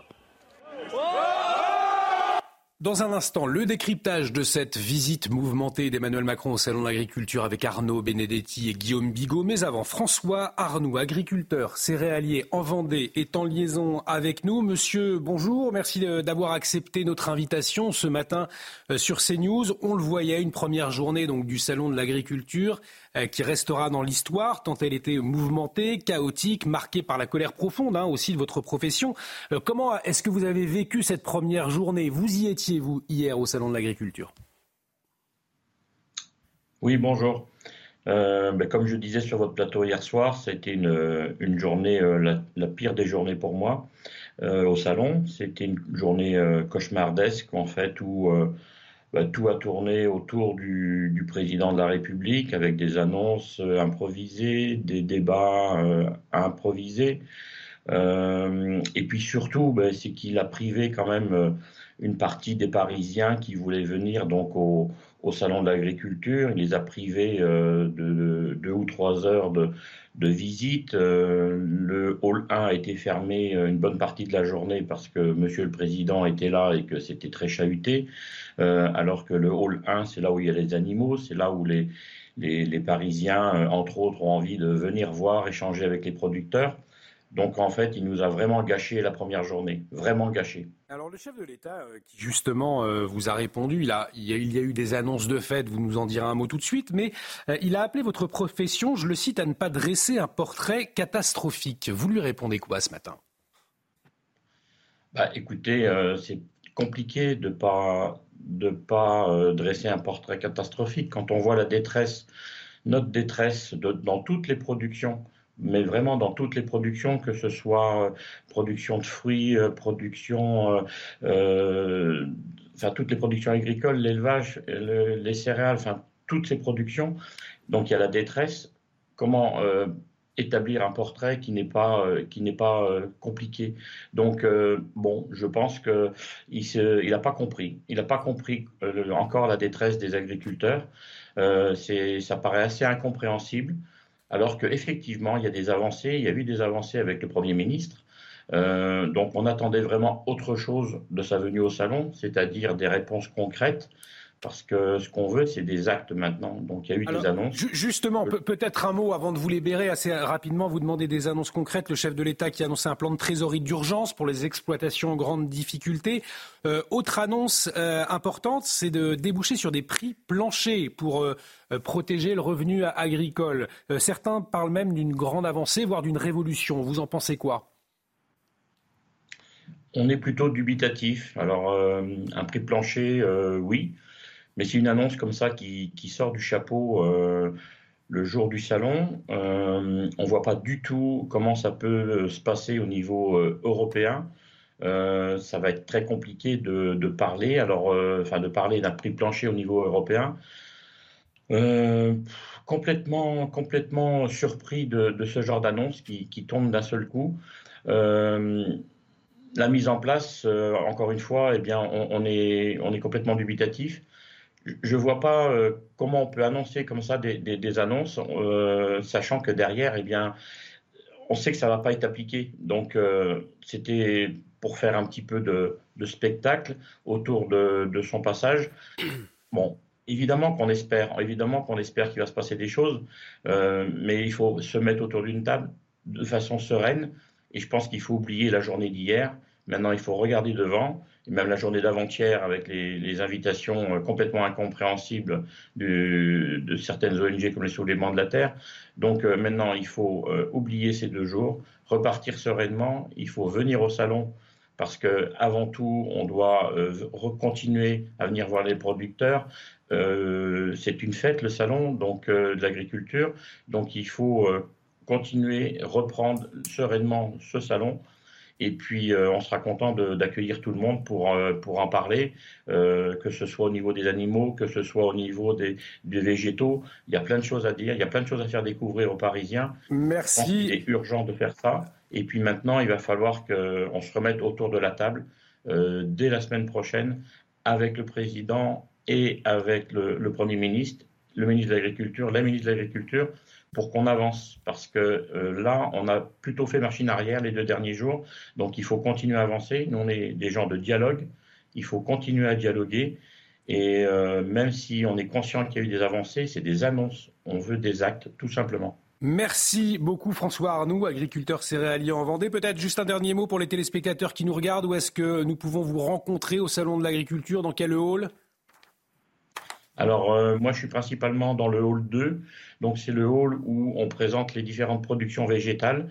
Donc, je suis sur le stand intercéréales où on parle de toutes les céréales, comment elles sont produites, à quel débouché elles servent. Et aussi, on a la fameuse moissonneuse batteuse. Donc, euh, si vous voulez monter dans une moissonneuse batteuse, euh, c'est l'occasion. On explique comment elle fonctionne. Et puis, il y a aussi les productions de fruits, les productions d'oléagineux, de tournesol, de colza. Et je suis aussi dans le hall 4 où, euh, avec Agri Demain, on parle positivement de l'agriculture. On fait des tables d'hôtes et on explique avec les producteurs en direct comment c'est produit. Et on a la chance de pouvoir déguster avec les grands chefs d'Eurotoc. Donc Hall 2, Hall 4 et n'oublions pas aussi le Hall 1 où il y a euh, bah, tous, les, tous les animaux, les vaches, les moutons, les chefs, tous les animaux. Donc euh, venez nous voir, Aujourd'hui, le président ne sera pas là. Ça va bien se passer. Merci beaucoup, François Arnoux. Le message est passé. Venez nombreux donc voir François Arnoux, agriculteur céréalier euh, en Vendée. La parole à vous dans un instant, Arnaud Benedetti, euh, Guillaume Bigot. Mais avant, euh, Emmanuel Macron, on l'a vu. nous nous posions la question d'ailleurs hier. Fallait-il qu'il reste, oui ou non, au Salon de l'agriculture? Il a décidé de rester. Il a organisé même un, débat improvisé, deux heures d'échange. Alors avec quelques agriculteurs, un marine et également des représentants de syndicats. Oui, le président a annoncé une nouvelle série de mesures prix plancher, plan de trésorerie d'urgence, pesticides. Des nouvelles annonces, certes, mais les agriculteurs, eux, attendent des résultats concrets. Écoutez l'un d'entre eux. Il faut que ça soit écrit. Euh, à un moment donné, on a tellement été trompé depuis des années et des années par tous les gouvernements qui sont passés, que ce soit de la droite comme la gauche. On a toujours été la monnaie d'échange pour, pour euh, vendre des obus, comme je dis. Je lui ai dit ce matin, ça lui a pas fait plaisir. Euh, vous savez, maintenant, il peut nous dire des propositions comme ça à l'oral, et puis, puis rien ne se passe. Quoi. Vous savez, les, les, les mesurettes qu'a fait Attal, je repense, à, je repense aux aides qu'il a promis à l'élevage. À l'élevage. 150 millions d'euros. Vous le divisez par le nombre d'exploitants qui y ont droit, ça fait 1000 euros par exploitation. 1000 euros par exploitation. Et ces 1000 euros, vous allez devoir monter un dossier pour le faire. Vous allez passer par des experts comptables. Ça va vous coûter 500, 500 euros pour le faire. Vous allez toucher quoi? 500 euros à la fin? Comme j'ai dit au préfet en Dordogne, je lui dit on n'est pas là pour faire la manche. On est là pour vivre de notre métier. On demande, on demande de vivre de, no- de notre métier. Je lui ai dit ce matin, j'ai dit à- au président, je dis monsieur le monsieur le président, foutez-nous la paix, laissez-nous travailler. Arnaud Bénédité, ce qui est intéressant, c'est que à la fois notre invité précédemment et cet agriculteur qui s'exprimait hier soir sur notre antenne, eh bien, le disent. Nous ne croyons plus le politique aujourd'hui lorsqu'il nous fait des annonces. Hier, c'est vrai que ça a étonné. Il y a eu euh, cette annonce des prix planchers, plan de trésorerie d'urgence. On peut euh, d'ailleurs s'interroger pourquoi ces annonces n'ont pas été faites plus tôt. Euh, cela aurait pu calmer davantage la colère. Vous avez parfaitement raison, parce que l'annonce sur la trésorerie, c'est une revendication portée par la coordination rurale depuis le début de cette crise. Je me souviens des dirigeants de la coordination rurale sortant de Matignon et explicitant leur euh, demande. Donc on aura perdu un mois, voire un mois et demi euh, dans, cette, euh, dans cette affaire. Moi, ce qui est très frappant, si vous voulez, c'est le hiatus qui existe entre le président de la République, euh, l'incompréhension même d'une certaine manière entre le président de la République et le monde paysan. Parce que le monde paysan parle ce, dont, parle ce, ce- ce qu'il vit régulièrement et euh, le président de la République finalement ne vit pas ce dont il parle. Et ça c'est quand même un vrai sujet. En l'occurrence il y a si vous voulez une différence de perception entre l'un et les autres qui est aujourd'hui à, l'origine vraisemblablement euh, de ce fossé grandissant entre le, le monde agricole et euh, le président de la République. Ensuite si vous voulez il y a des annonces qui euh, reste quand même, pour l'instant, euh, extrêmement incertaine. Parce que la question des prix planchers, aujourd'hui, qui est euh, réclamée par un certain nombre d'ailleurs parfois d'organisations syndicales, pas forcément, mais qui a été d'ailleurs défendue par la France Insoumise, en l'occurrence, il y a, il y a peu de temps, au moment, au début de cette crise. Ce sont des, des, des mesures qui vont être difficiles à mettre en œuvre parce que euh, on a quand même un marché unique et est-ce que dans le cadre du marché unique euh, ces prix ces prix planchers peuvent être en, en l'occurrence euh, mis en œuvre? C'est une vraie question parce que euh, les Européens vont dire il y a distorsion de concurrence en la Mais- matière. Mais peut-être, Guillaume Bigot, que ces annonces, justement, l'intention, en tout cas l'objectif de ces annonces, c'est de calmer la colère. On l'a vu hier, euh, Emmanuel Macron donc, a, a annoncé euh, cette, euh, ces prix planchers, l'éventualité de la mise en place de, prix planchers. Peut-être était-ce aussi un moyen de calmer à court terme la colère que l'on a vu s'exprimer hier euh, au Salon de l'Agriculture? La lecture que je fais, c'est celle d'une sorte de, de privatisation du salon de l'agriculture. C'est-à-dire le salon de l'agriculture a été réservé au bon plaisir du roi pendant 13 heures. Avec euh, d'ailleurs, euh, 13 heures, c'est aussi l'heure d'ouverture. Je crois que c'était au-delà de 13 heures même, parce que le salon devrait ouvrir officiellement à 9 heures. Il a ouvert au-delà de 13 heures. Pourquoi? Parce que tel était le bon plaisir du roi de forcer la main de ses interlocuteurs, de forcer un débat. Il n'aurait pas dû rester, selon vous? Bah, écoutez, on a euh, normalement l'occasion dans un salon d'agriculture, c'est vraiment pour les politiques euh, un moment consensuel, un moment festif. C'est pour les agriculteurs le moyen d'avoir une vitrine aussi, de montrer leur production. Le salon d'agriculture est d'abord là, d'abord là pour les agriculteurs. C'est leur salon. Enfin, c'est dédié à cette filière et c'est une mise en avant de cette filière. C'est pas le salon du président de la République. On a instauré ça comme une tradition. Je rappelle que François Mitterrand n'y mettait jamais les pieds, par exemple. Mais enfin, c'est tout à fait le droit du président de la République d'inaugurer ce salon. C'était le droit aussi de, de couper le ruban, mais il ne pouvait pas faire abstraction d'un contexte. Or, en dépit de ce contexte, il s'est imposé. Et il ne s'est pas imposé, bon, parce qu'il s'est dit peut-être, si je n'y vais pas après le couac du débat, de- des soulèvements de la terre, pas soulèvement de la terre, annulation du débat, pas de débat, après ce couac, si je n'y vais pas, je perds la face. On aurait pu penser qu'il y allait y aller et puis euh, repartir assez rapidement, puis attendre pour revenir à un moment où la, la tension était retombée. Non, non, non, non, il a absolument cherché à y aller. Et là, le, le- il était manifestement très content de lui très- après 13 heures passées au salon Euh, on, a d'ailleurs une pensée pour les services d'ordre, on a une pensée pour les CRS, on a une pensée aussi pour euh, les deux personnes qui l'accompagnaient. Je, je crus avoir reconnu le ministre de l'Agriculture et ministre de, de la souveraineté alimentaire, exactement dont j'ai pas entendu le son de la bouche, qui, les suivait comme ça, comme c'était très étonnant. Et en fait, le, le résultat qui était, qui était proposé, c'était justement l'inverse de ce qui était voulu. C'est-à-dire, il n'y avait pas de dialogue, c'était un monologue, c'était une logorée extrêmement inquiétante, probablement pour se rassurer lui-même.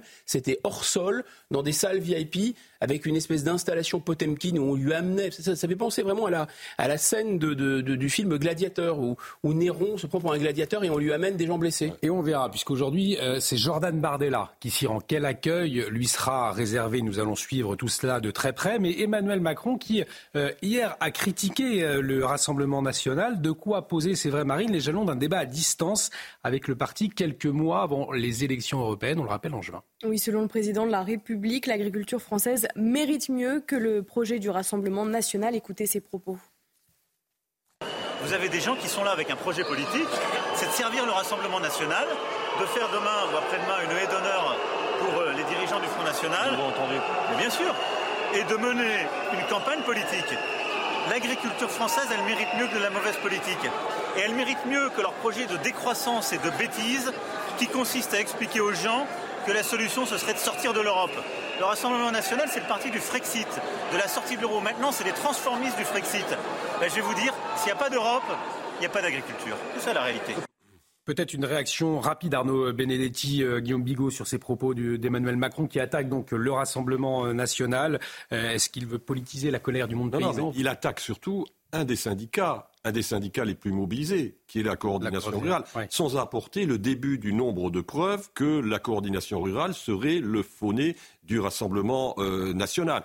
Et je pense en plus que cet argument ne porte plus. Vous savez, dans un pays où euh, la candidate du Rassemblement national a obtenu près de 41% des suffrages au second tour de l'élection présidentielle, crier au loup euh, lorsque on a une formation politique qui est une des principales formations politiques d'opposition, je ne suis pas sûr que cet argument puisse d'une quelconque manière effrayer les Français, parce que c'est ce qu'ils cherchent à faire d'une certaine manière. Là, il est clairement, si vous voulez, dans une séquence qui n'a strictement rien à voir avec le monde agricole, mais qui est une séquence de l'élection mm. européenne à venir. C'est ce qu'il vise. Il vise le principal concurrent de la liste de la majorité. Et diviser pour mieux régner, finalement. Oui, puis il y a quelque chose de très fascinant, c'est-à-dire que quand même, on a jamais, on a rarement vu un président de la République mettre en scène son opposition, euh, préparer le terrain il a quasiment installé, déroulé le tapis rouge pour Jordan Bardella aujourd'hui. C'est quand même assez étonnant sur le plan politique. Et surtout, euh, souvenez-vous du début de la séquence. C'est-à-dire, euh, Gabriel Attal voulait débattre avec Marine Le Pen. Et à l'arrivée, on a le président de la République lui-même qui accueille comme son quasiment son sparring partner euh, le président euh, du Rassemblement national mmh. et les têtes de liste européennes. Donc ça c'est une inversion intéressante. Deuxième phénomène, eh ben, on peut répondre que c'est une sorte de transformisme de la diabolisation. Et d'une certaine façon, il n'y a plus que la diabolisation puisque maintenant on voit clairement que plus il y a d'Europe, moins il y a d'agriculture française, moins il y a de souveraineté alimentaire et qu'il y a une perte de contrôle par la France justement de euh, son activité agricole. Et donc la réponse est de dire c'est le Frexit. Là on voit le glissement de la diabolisation des heures les plus sombres, on passe à, mais vous doutez des heures les plus lumineuses euh, de la mmh, construction européenne, si vous voulez. Et en fait, cette affaire est très intéressante parce que d'abord, c'est un côté orwellien, la guerre, c'est la paix. Bon, on voit bien, il dit, c'est le parti de l'appauvrissement. Mais l'appauvrissement, c'est maintenant, en réalité. Et la perte de souveraineté alimentaire, c'est maintenant, c'est pas demain.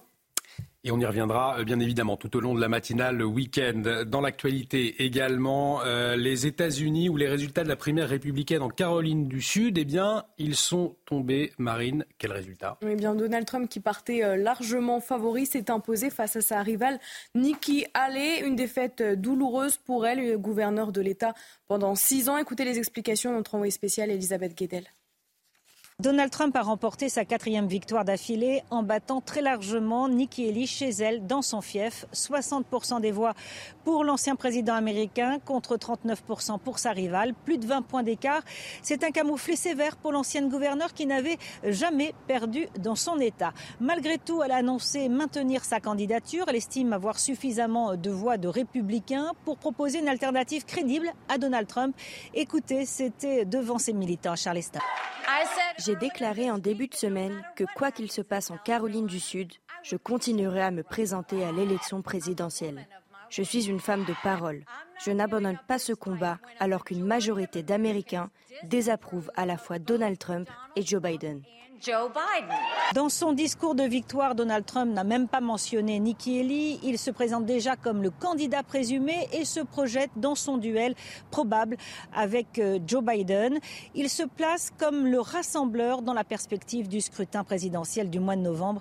Un extrait de son discours ici à Columbia. Aujourd'hui, il y a un esprit que je n'ai jamais vu. Nous avons mené deux grandes courses, mais il n'y a jamais eu un tel esprit et je tiens à dire que je n'ai jamais vu le Parti républicain aussi unique en ce moment. Cela n'a jamais été le cas. Si Donald Trump continue de remporter des victoires avec une telle marge, il pourrait décrocher dès mi-mars le nombre nécessaire de délégués pour s'assurer définitivement la nomination du Parti républicain. Donald Trump à la tête du parti euh, des Républicains, Harold Iman, s'est plié finalement? Tout se joue du côté de Joe Biden désormais? Il ne faudrait pas le dire si vite, car Nikki Haley, bon, si maintenant elle traîne quand même, elle a fait presque 40% contre un, opposant formidable qui est euh, Donald Trump. Donc il y a des républicains qui quand même ont un doute et ils ne sont plus une petite minorité de 5-10%. Euh, elle veut atteindre le Super Tuesday du 5 mars. Là, il y aura la Californie, il y aura le Massachusetts, beaucoup d'États où elle pourra augmenter le nombre de ses délégués. Quelle est sa tactique, parce que euh, ça va dépenser beaucoup d'argent pour une défaite euh, si elle n'a pas une tactique. Euh, elle attend sans doute, elle ne l'a jamais dit, que Donald Trump s'embourbe dans ses poursuites judiciaires au pénal fédéral et qui pourrait lui plomber sa campagne, voire le mener derrière les barreaux, si on extrapole jusqu'au bout. Donc, elle serait le recours. Et si elle était le recours, eh bien là, comme elle est plus modérée que lui, elle pourrait aller chercher des voix modérées et euh, Joe Biden aurait à craindre beaucoup plus une candidature de Nikki Haley que de Donald Trump. Mais soyons sérieux quand même, euh, Donald Trump a quand même réussi à, vaincre dans l'État de Nikki Haley. Et euh, on verra dans le Michigan le 27, mardi qui vient, comment se comporte son euh, sa campagne et si euh, vraiment elle peut maintenir le, euh, je dirais, l'élan financier et physique que comporte une candidature un petit peu je dirais, boiteuse. Merci beaucoup, Harold. On marque une très courte pause. Dans un instant, nous allons revenir sur la colère des agriculteurs, mais pas seulement. Vous le savez, l'imam de Bagnelles-sur 16 dans le Gard a donc été expulsé vers la Tunisie. Oui, mais voilà, il le, il le promet. Il fera tout pour revenir en France. Et vous le verrez, il va pouvoir compter sur des militants, des associations pour l'épauler, puisque les procédures judiciaires se multiplient euh, devant les tribunaux pour faire taire ceux qui s'attaquent à l'islamisme. On en parlera avec notre invité, maître Caroline Valentin. Ce sera dans un instant. Restez avec nous sur CNews. De retour sur le plateau de la matinale week-end pour vous accompagner ce matin, Marine Sabourin, Guillaume Bigot, Harold Iman, Arnaud Benedetti. Et à la une de ce dimanche, au lendemain de l'ouverture du Salon de l'agriculture, la colère du monde paysan qui ne faiblit pas. Les agriculteurs attendent encore des réponses à des problèmes concrets, mais des réponses qui se jouent au niveau européen. On le verra. L'imam de Bagnols-sur-Cèze, tout juste expulsé vers la Tunisie, l'affirme. Il fera tout pour revenir en France et il devrait pouvoir compter sur des militants et des associations pour l'épauler, puisque les procédures judiciaires se multiplient devant les tribunaux pour faire taire ceux qui s'attaquent à l'islamisme. Alors qui se cache derrière ces défenseurs? Nous y reviendrons avec notre invité dans quelques minutes, l'avocate Caroline Valentin. Et puis une nouveauté ce matin, la chronique royale de Bertrand Deckers, l'intention s'intéresser aux têtes couronnées à la lumière de l'actualité et aujourd'hui la question agricole au cœur des préoccupations des familles royales, c'est dans un instant. Mais avant, Marine, des scènes qui vont rester dans les mémoires à plusieurs reprises hier, le salon de l'agriculture, théâtre donc d'échauffourée entre agriculteurs, on le voit sur ces images, et forces de l'ordre. Oui, cette colère paysanne s'est cristallisée après de multiples promesses non tenues. Les agriculteurs ont échangé hier avec Emmanuel Macron lors d'un débat improvisé. Ils demandent au président des réponses concrètes à leurs problèmes. Solène Boulan. Il faut que les produits qui rentrent et qui sont vendus, ne correspondent pas à nos normes françaises, soient rééquilibrés avec une taxe variable. C'est faisable. Ce que demande cet agriculteur, c'est l'instauration de clauses miroirs, imposées aux pays qui veulent importer leurs produits en Europe, les mêmes règles et normes environnementales ou sanitaires.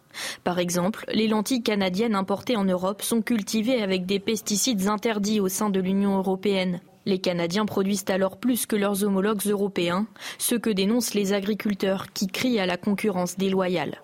Cette concurrence déloyale, les agriculteurs la dénoncent au sein même de l'Europe, notamment sur les produits en provenance d'Ukraine. L'entrée des céréales et de toutes les, cultures qui arrivent d'Ukraine, qui aujourd'hui détruisent, détruisent le marché agricole français. Depuis le début du conflit, l'Union européenne a levé temporairement les droits de douane sur les importations agricoles en provenance d'Ukraine. Au premier semestre 2023, les importations de volailles ont bondi de 74% sur un an. Le prix du blé s'est effondré, ce que déplorent les paysans français. Autre sujet de tension, les traités de libre-échange redoutés par les agriculteurs. PAC et pour bloquer le Mercosur, je veux dire, je me suis jamais planqué. Le Mercosur, il va passer. Non, mais, arrêtez. Le Mercosur, cette alliance commerciale entre plusieurs pays d'Amérique du Sud, avec laquelle l'Europe pourrait ratifier un traité de libre-échange. Un nom catégorique pour les agriculteurs, qui pointe un déséquilibre dans la manière de cultiver les terres ou d'élever le bétail, les exigences étant plus faibles au sein du Mercosur, ce qui permet à ces pays de produire davantage que les Européens, à moindre coût. Sur le fond, Emmanuel Macron donne rendez-vous aux représentants syndicaux d'ici trois semaines, après le Salon de l'agriculture. Guillaume Bigot, des promesses, mais rien ne vient. C'est aussi cela qui cristallise la colère, et on l'a bien compris avec ce sujet de Solène Boulan. Les réponses, elles se jouent au niveau européen. Pour l'essentiel, oui. Pour 90% des sujets qui préoccupent les agriculteurs, oui. Et donc les promesses, on peut parler des 10% restants qui sont, euh, qui sont euh, souvent l'aggravation des mesures européennes par la France et l'engagement de ne plus les aggraver, de revenir un peu en arrière, de verser plus rapidement les aides. Enfin, on est là dans une sorte de déplacement de virgule ou de volontarisme de saut de puce. Mais pour le reste, le double langage est complet. Enfin, C'est-à-dire que les représentants euh, de Renaissance au Parlement européen, en commission, adoptent au moment où il y a quasiment ces images, où la veille, donc en pleine crise agricole, adoptent le traité de libre-échange avec la Nouvelle-Zélande. Donc c'est d'une effronterie euh, absolument incroyable. Ce qu'on pourrait, ce qu'on peut dire, c'est qu'il y, a, moi j'ai quelque chose qui est très étonnant, c'est que normalement, si vous voulez, il y avait les présidents de la République de la troisième et de la quatrième qu'on appelait des présidents solivaux ou qui inauguraient les chrysanthèmes. Mmh. qu'ils avaient qu'un pouvoir symbolique que le général de Gaulle avait voulu laisser dans la cinquième. Hein. C'est-à-dire le président de la République, c'est comme une figure importante, c'est une figure qui unifie le pays, c'est une figure qui est un, présider, c'est pas non plus gouverner, c'est arbitrer. C'est quand il y a un problème et on est là et on est là pour l'essentiel. Et là, on a un dévoiement complet, un double dévoiement. C'est-à-dire, le premier dévoiement, c'est que ce n'est plus ce président dessus de la mêlée, c'est le président en bras de chemise qui veut. Est-ce que c'est le film Le Mépris Est-ce que c'est Marathon Man Est-ce que c'est Gladiateur où la scène où Néron fait semblant d'affronter des gladiateurs qu'on a poignardés avant Parce que c'est ça, en fait. Ces agriculteurs, ils sont au bout du rouleau. Il y a quelqu'un qui connaît les dossiers, qui va les toiser en jouant de son rôle de président. C'est un peu tout ça en même temps, mais c'est carrément quelqu'un qui va se mêler de tous les détails.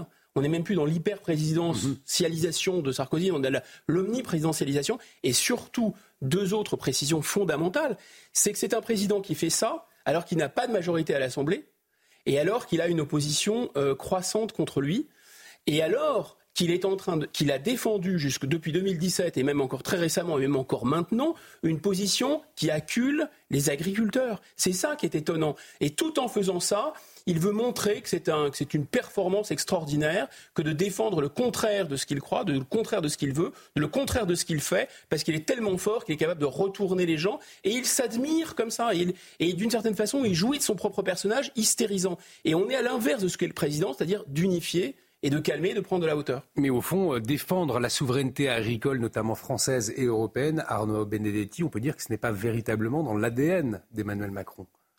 Non, mais si vous voulez, tout l'ADN d'Emmanuel Macron, c'était quoi à partir de 2017 quand il se lance dans cette aventure de la campagne présidentielle? C'était euh, finalement de promettre aux Français euh, une forme d'adaptation aux standards de la globalisation et de la mondialisation. Sauf qu'il a été rattrapé très rapidement par tout un ensemble de crises qui ont restauré le rôle de l'État eh et le rôle de l'État tel qu'on le conçoit en France au centre de ses politiques mm. publiques, qu'il s'agisse de la crise des Gilets jaunes, qu'il s'agisse de la crise sanitaire ou qu'il s'agisse aujourd'hui de la crise agricole. Mais c'est vrai que, quelque part, quand on l'entend dire que pour lutter contre le traité de libre-échange du Mercosur, il ne s'est pas planqué. Véritablement, on pense à la, à la formule de ce sinistre propagandiste qui disait que plus c'est gros, mieux ça passe, en l'occurrence. Parce que ce n'est que depuis le début de cette crise agricole que la France est, euh, dit, dit s'opposer au traité de Mercosur. D'ailleurs, elle n'en a pas vraisemblablement la possibilité aujourd'hui, puisque les, les accords de libre-échange, faut-il le rappeler, sont d'abord négociés par euh, la Commission et par euh, l'Union euh, européenne. Donc on a un président de la République qui est pris presque en flagrant délit de ces contradictions et c'est ce qui fait vraisemblablement la raison principale pour laquelle les paysans, qui sont quand même des gens de terrain et qui ont, c'est le moins qu'on puisse dire, les deux pieds dans la terre, mmh. ne le croient pas. C'est-à-dire que tout ce qui fait le logiciel d'Emmanuel Macron, c'est-à-dire de substituer à la politique la communication, avec le monde agricole, parce que c'est un monde véritablement qui est dans le concret, qui est exposé euh, aux difficultés quotidiennes, qui est exposé aussi, j'allais dire, au cycle des éléments, eh bien, il ne le, il, n'arrive pas à le croire. Il n'arrive pas à le croire et c'est le malaise qui aujourd'hui est, à mon sens, persistant entre ce président de la République et ce monde agricole. Et cette crise paysanne, elle cristallise aussi, au-delà des difficultés de la filière agricole, bien des incompréhensions qui existent entre de larges segments de la société française et euh, son président. Merci euh, beaucoup pour vos analyses. Il sera question du rôle de l'Europe dans la crise agricole, bien évidemment à 10 heures dans le grand rendez-vous de Sonia Mabrouk, puisque c'est euh, Marc Fesneau, le ministre de l'Agriculture, qui sera son invité ce matin. L'actualité internationale et cette interrogation ce matin, Marine, va-t-on vers une nouvelle trêve à Gaza? Eh bien, le cabinet de guerre euh, israélien vient de donner son accord pour poursuivre des discussions selon les médias locaux. Cette trêve serait assortie d'une libération d'otages en échange de prisonniers palestiniens. Une délégation pourrait bientôt se rendre au Qatar. Alors, Harold Iman est avec nous pour en parler. Cette pause dans les combats, euh, au fond, est-ce qu'elle est envisageable selon vous? Euh, Elle est quand même un peu loin, lointaine, car il y a eu cette semaine passée des pourparlers à Paris, et oui, entre le chef du Mossad, le chef de la CIA et la présence du chef de la DGSE. Et euh, ils ont confectionné une idée qui était celle de la trêve et de la libération euh, des euh, otages et des libérations de prisonniers palestiniens. Tout ceci sur un calendrier qui ressemble à la première trêve qu'on a connue euh, fin octobre. Mais euh, ce qui euh, fait problème, c'est que après les libérations, qu'est-ce qu'on fait? Et le gouvernement israélien, Benjamin Netanyahu, voudrait redétruire le Hamas une fois qu'on aurait fini ces, échanges. Et le Hamas veut survivre. Hmm. il voudrait être présent dans un gouvernement sur la bande de Gaza. Donc c'est pour ça que les négociations ont été euh, transportées au Qatar. Et le Qatar est le seul, euh, la seule puissance qui peut parler au Hamas directement. Et euh, on va voir si le Hamas sera détruit ou non à Rafah, qui est tout à fait en bas, la dernière zone où elle s'est repliée, cette organisation terroriste, et que Netanyahou ne voudrait pas voir revenir vers le nord et euh, se réinstaller dans le nord et survivre dans le sud. Bref, c'est une grosse question qui bloque tout. Merci beaucoup Harold. Nous avons une pensée euh, particulière ce matin puisque c'est toujours l'inquiétude autour du sort des, otages.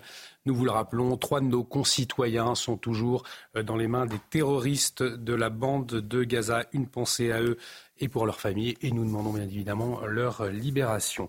Dans l'actualité également, l'imam de Bagnols sur 16 dans le Gard qui l'affirme il fera tout pour revenir en France. Majoub Majoubi, expulsé hein, euh, vers la Tunisie. On le rappelle, Marine, il avait été expulsé et il avait été interpellé pardon, jeudi soir. Oui, dans un prêche, il avait qualifié le drapeau tricolore de drapeau satanique qui n'a aucune valeur auprès d'Allah. Et aujourd'hui, il assure qu'il va saisir la justice. Il va pouvoir compter sur des militants et des associations pour l'épauler. En effet, les procédures judiciaires se multiplient devant les tribunaux pour faire taire ceux qui s'attaquent à l'islamisme. Effectivement, des militants qui s'organisent pour s'attaquer sur le terrain de la loi. Et nous allons en parler tout de suite avec notre invité, maître Caroline Valentin euh, qui est avec nous. Bonjour maître, merci d'avoir accepté notre invitation. Alors c'est une réalité aujourd'hui, effectivement, des militants multiplient les, procédures devant les tribunaux pour, en somme, réduire au silence ceux qui dénoncent l'islamisme. Euh, ben, ça existe. Euh, est-ce que c'est une réalité Il y a des, gens qui ont voulu dévoiler l'islamisme, expliquer les ressorts de sa pénétration de la communauté musulmane et euh, qui, quand ils l'ont fait, ont fait l'objet de procédures. Alors, ce n'est pas forcément toujours de la même personne, mais ça vient toujours du même profil, on va dire. Quel type de profil, justement? Qui sont ces militants? Alors, euh, ça dépend. Par exemple, euh, dans le cas du client que je défends, ça peut être des, c'est, des gens qui sont un peu des, pas forcément des gens connus, mais c'est des gens cités dans, dans des travaux de recherche euh, et euh, comme euh, représentant d'une certaine forme d'islamisme, en l'occurrence le frérisme, qui n'ont pas goûté de se faire citer parce que l'islamisme n'aime pas être dévoilé. mais dans le cas, par exemple, de Mohamed Louisi, il y a eu des procès engagés par Amar Lasfar, qui était à la tête de l'UOIF, qui est la vitrine des frères musulmans en France. Donc ça peut, Et puis alors, ce qui est étonnant aussi, c'est que ce sont des gens qui arrivent avec d'abord les moyens d'engager des procédures, et euh, des avocats pour les, assister. C'est étonnant parce que la justice, euh, qu'on dit gratuite, elle n'est pas si gratuite que ça. C'est cher de faire mmh. une action de justice. Il y a beaucoup de pauvres gens qui ont du mal à euh, saisir la justice pour faire reconnaître leurs droits sur des choses qui sont d'importance vitale pour eux. Donc là, on assiste à des procédures qui sont. leur caractéristique, c'est qu'elles sont manifestement infondées, elles ont peu de chances d'aboutir, mais que l'objectif est vraiment de, causer des tracas à la personne qui s'est exprimée pour euh, lui euh, passer l'envie de recommencer à, dire, à, témoigner de, ce qu'il sait. Certains parlent de djihad judiciaire d'ailleurs. Est-ce que c'est une bonne formule selon vous pour décrire cette réalité? Ben, disons que quand vous avez euh, un mise en cause qui fait l'objet de multiples procédures et, que sa caractéristique, c'est qu'à chaque fois, c'est qu'il se mise en cause en fait cherche à, dévoiler, à être, euh, à être lanceur d'alerte sur euh, la manière dont l'islamisme progresse en France, bah oui, on peut, lui, euh, il a la sensation de faire l'objet d'une djihad. Je crois que Mohamed Louisi, il a fait l'objet de cinq ou six procédures. Mon client, c'est cinq. Merci beaucoup, maître Caroline Valentin, d'avoir accepté notre invitation ce matin pour nous, éclairer. Effectivement, on le voit, Arnaud Benedetti, hein, ces, ces, offensives aujourd'hui euh, pour contrer finalement les lanceurs d'alerte qui dénoncent eh bien, l'islamisation euh, dans, euh, certains pans de notre société aujourd'hui bah, Il s'agit tout simplement d'effacer ou d'étouffer la liberté d'expression en la matière de ceux qui dénoncent l'action subversive, c'est le moins qu'on puisse dire, quant aux valeurs de la République, d'un certain nombre de mouvements euh, islamistes. Donc faire taire, c'est réduire au silence. Et réduire au silence, c'est pouvoir continuer, enfin en tout cas réduire au silence ceux qui se battent contre cette idéologie, c'est euh, finalement permettre de faire en sorte que l'on puisse propager, diffuser euh, dans la société des idées qui sont contraires indéniablement à notre modèle républicain. Donc il y a une stratégie de guérilla. Je ne sais pas si c'est une stratégie de djihad judiciaire, mais en tout cas, il y a à minima une stratégie de guérilla judiciaire contre euh, ceux qui euh, dénoncent en effet l'emprise de l'islamisme dans un certain nombre de secteurs de notre société. Guillaume Bigon, on peut parler de djihadisme judiciaire oui, d'utilisation du droit à des fins politiques, mais c'est rien de très, très nouveau. Il y, a, il y a trois commentaires. D'abord, sur cette séquence de l'imam Majoubi, mm. ce qui est très intéressant, c'est qu'on a vu un effet de révélation euh, totale, de transparence totale sur ce qu'on appelle la taquilla. La taquilla, on pouvait... On en a beaucoup parlé. Là, on l'a entendu et on l'a vu à l'œil nu. Le deuxième point, qui est quand même assez étonnant, Bon, s'il y a bien une extrême droite en France qui est euh, antisémite, euh, homophobe, violemment réactionnaire, c'est l'islamisme.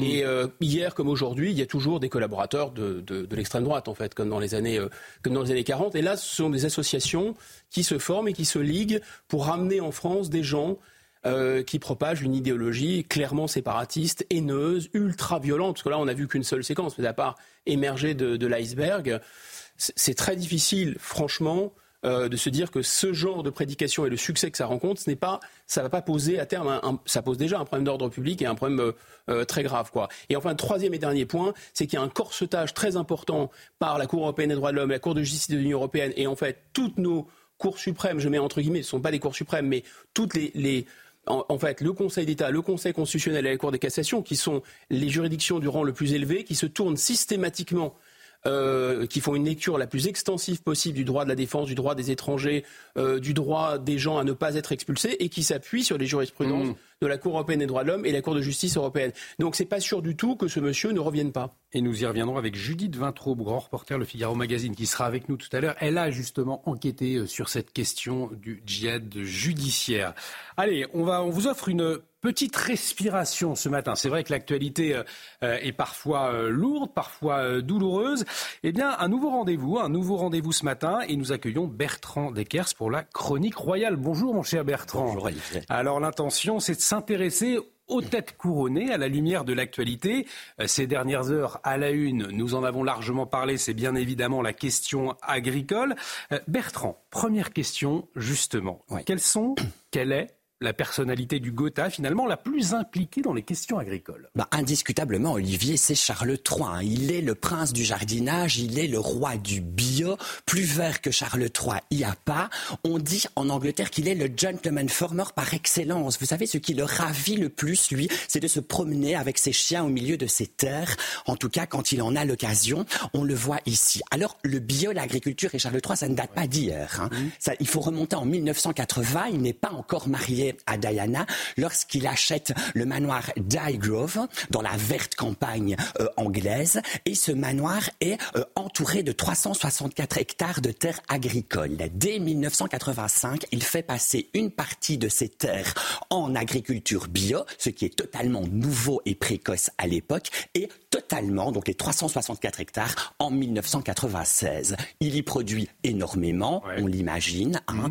et pour pouvoir euh, vendre ce qu'il produit, il va créer Dutch Originals, qui est une marque, une marque bio, avec des biscuits, par exemple, on vend des biscuits, il vend ses jus de fruits, euh, où il vend ses fruits, il vend ses légumes, et où il vend ses œufs, puisque euh, Charles III, on ne le sait pas forcément, est un grand, grand amateur de poules. Il est fan de poules. Il a d'ailleurs préfacé un livre ah, sur voit le livre là. comment bien choisir sa poule.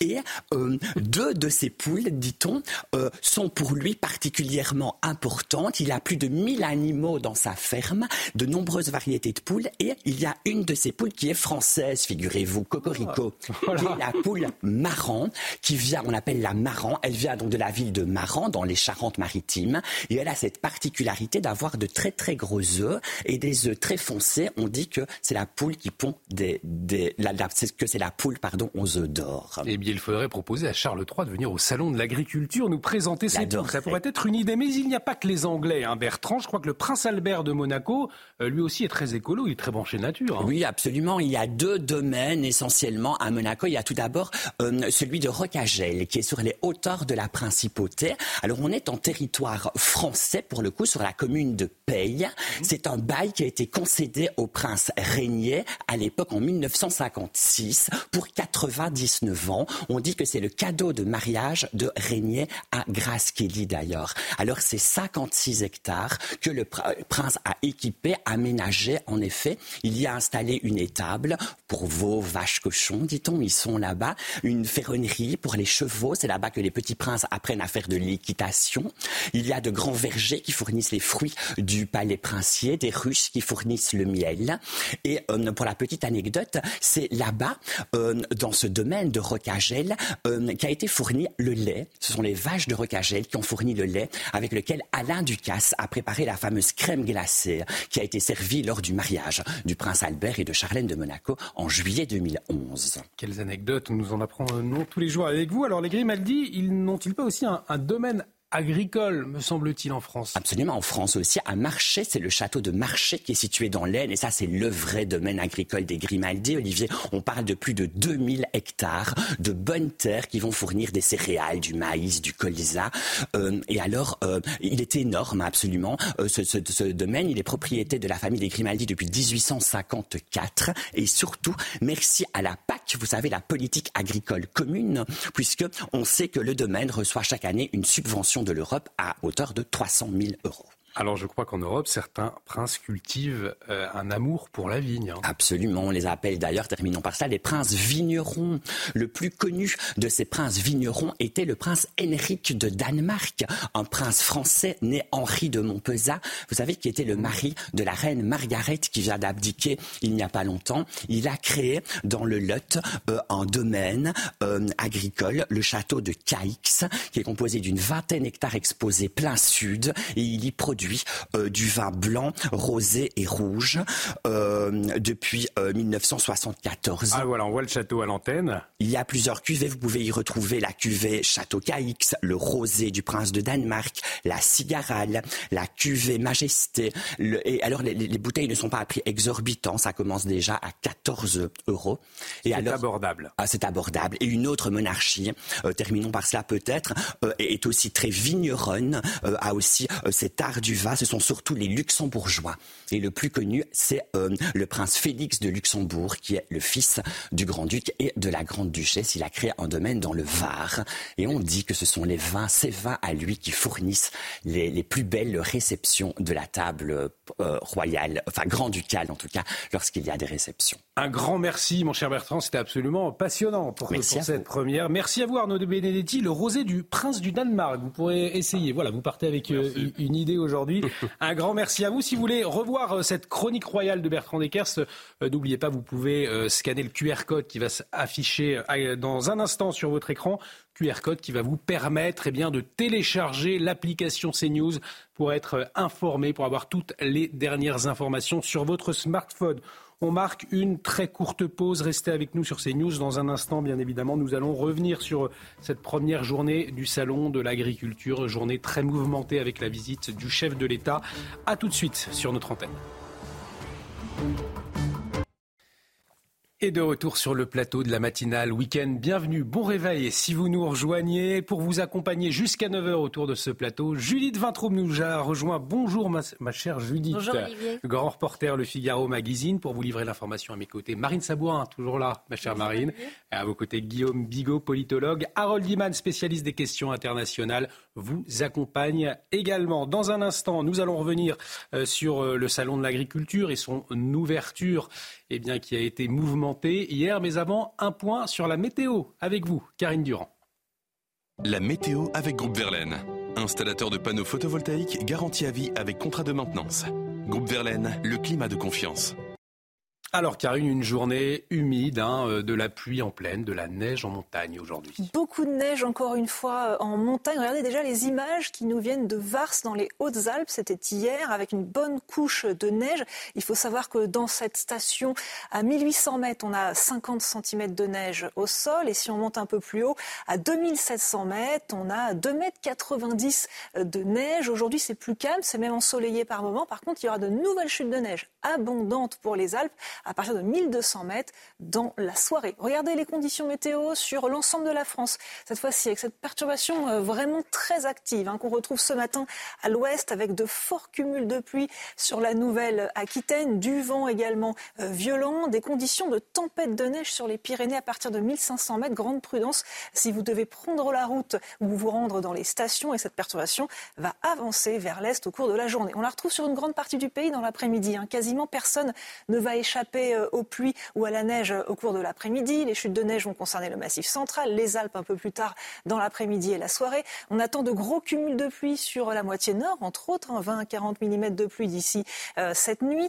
jusqu'à 60 à 70 mm de pluie sur la Nouvelle-Aquitaine, avec un risque de crue de ce côté-là. Les températures, elles, sont toujours un petit peu fraîches ce matin, mais rien d'exceptionnel non plus. 5 degrés à Paris, 0 degrés à Grenoble, 8 degrés pour La Rochelle. Au cours de l'après-midi, les valeurs chaleurs sont de saison. Elles remontent même un petit peu à l'ouest sous la perturbation, avec 12 degrés à Brest, 16 du côté de Biarritz, 12 pour Nice, mais globalement un temps tout à fait classique. Chaud l'été, froid l'hiver, c'était la météo avec Groupe Verlaine. Isolation thermique par l'extérieur avec aide de l'État. Groupeverlaine.com et de retour sur le plateau de la matinale week-end à la une ce matin euh, du jamais vu. L'ouverture du salon de l'agriculture restera dans les mémoires avec une visite du chef de l'État marquée par des huées, des heures d'une rare intensité, des interpellations. Un moment pourtant présenté par l'exécutif comme un point d'étape pour répondre à la colère des agriculteurs. Retour sur un fiasco dans un instant. Après le chef de l'État, c'est au tour de Jordan Bardella de se rendre au Salon de l'Agriculture aujourd'hui, alors quel accueil sera réservé au président du Rassemblement national, très critique sur les normes européennes qui encadrent le monde agricole, alors que le chef de l'État a accusé le parti de Marine Le Pen de porter un projet d'appauvrissement du pays. On en parle ce matin. L'actualité internationale marquée aujourd'hui par la victoire de Donald Trump lors des primaires républicaines de Caroline du Sud. L'ancien président a écrasé sa dernière rivale Nikki Haley avec 60% des voix. Donald Trump ultra favori donc de la droite américaine. On en parle avec Harold Iman, notre spécialiste des questions internationales.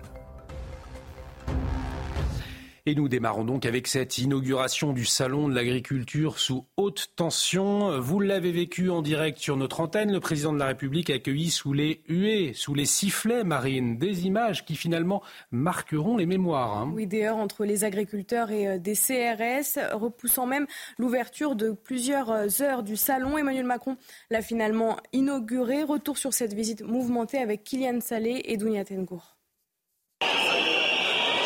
C'est sous les huées des manifestants que le président de la République fait son entrée. Et avec quelques heures de retard, Emmanuel Macron inaugure le 60e Salon de l'agriculture. Le chef de l'État déambule ensuite dans les allées. Comme on dit chez moi dans les Pyrénées, les montagnards sont là. À la rencontre des agriculteurs. Un, faut sauver le salon. Mais comment pas en le bloquant. Non, mais d'abord, bah moi, tout je le monde vous dire la local. solution. Vous savez la solution, c'est quoi C'est que vous partiez d'ici Non, et que vous reveniez quand vous aurez des choses mais- Le président rend visite à Oreillette. Elle, elle a du mérite, hein. Parce qu'elle subit un beau bordel ce matin. l'égérie du salon. Les animaux sont plus calmes que les hommes cette année, monsieur le Président. C'est vrai.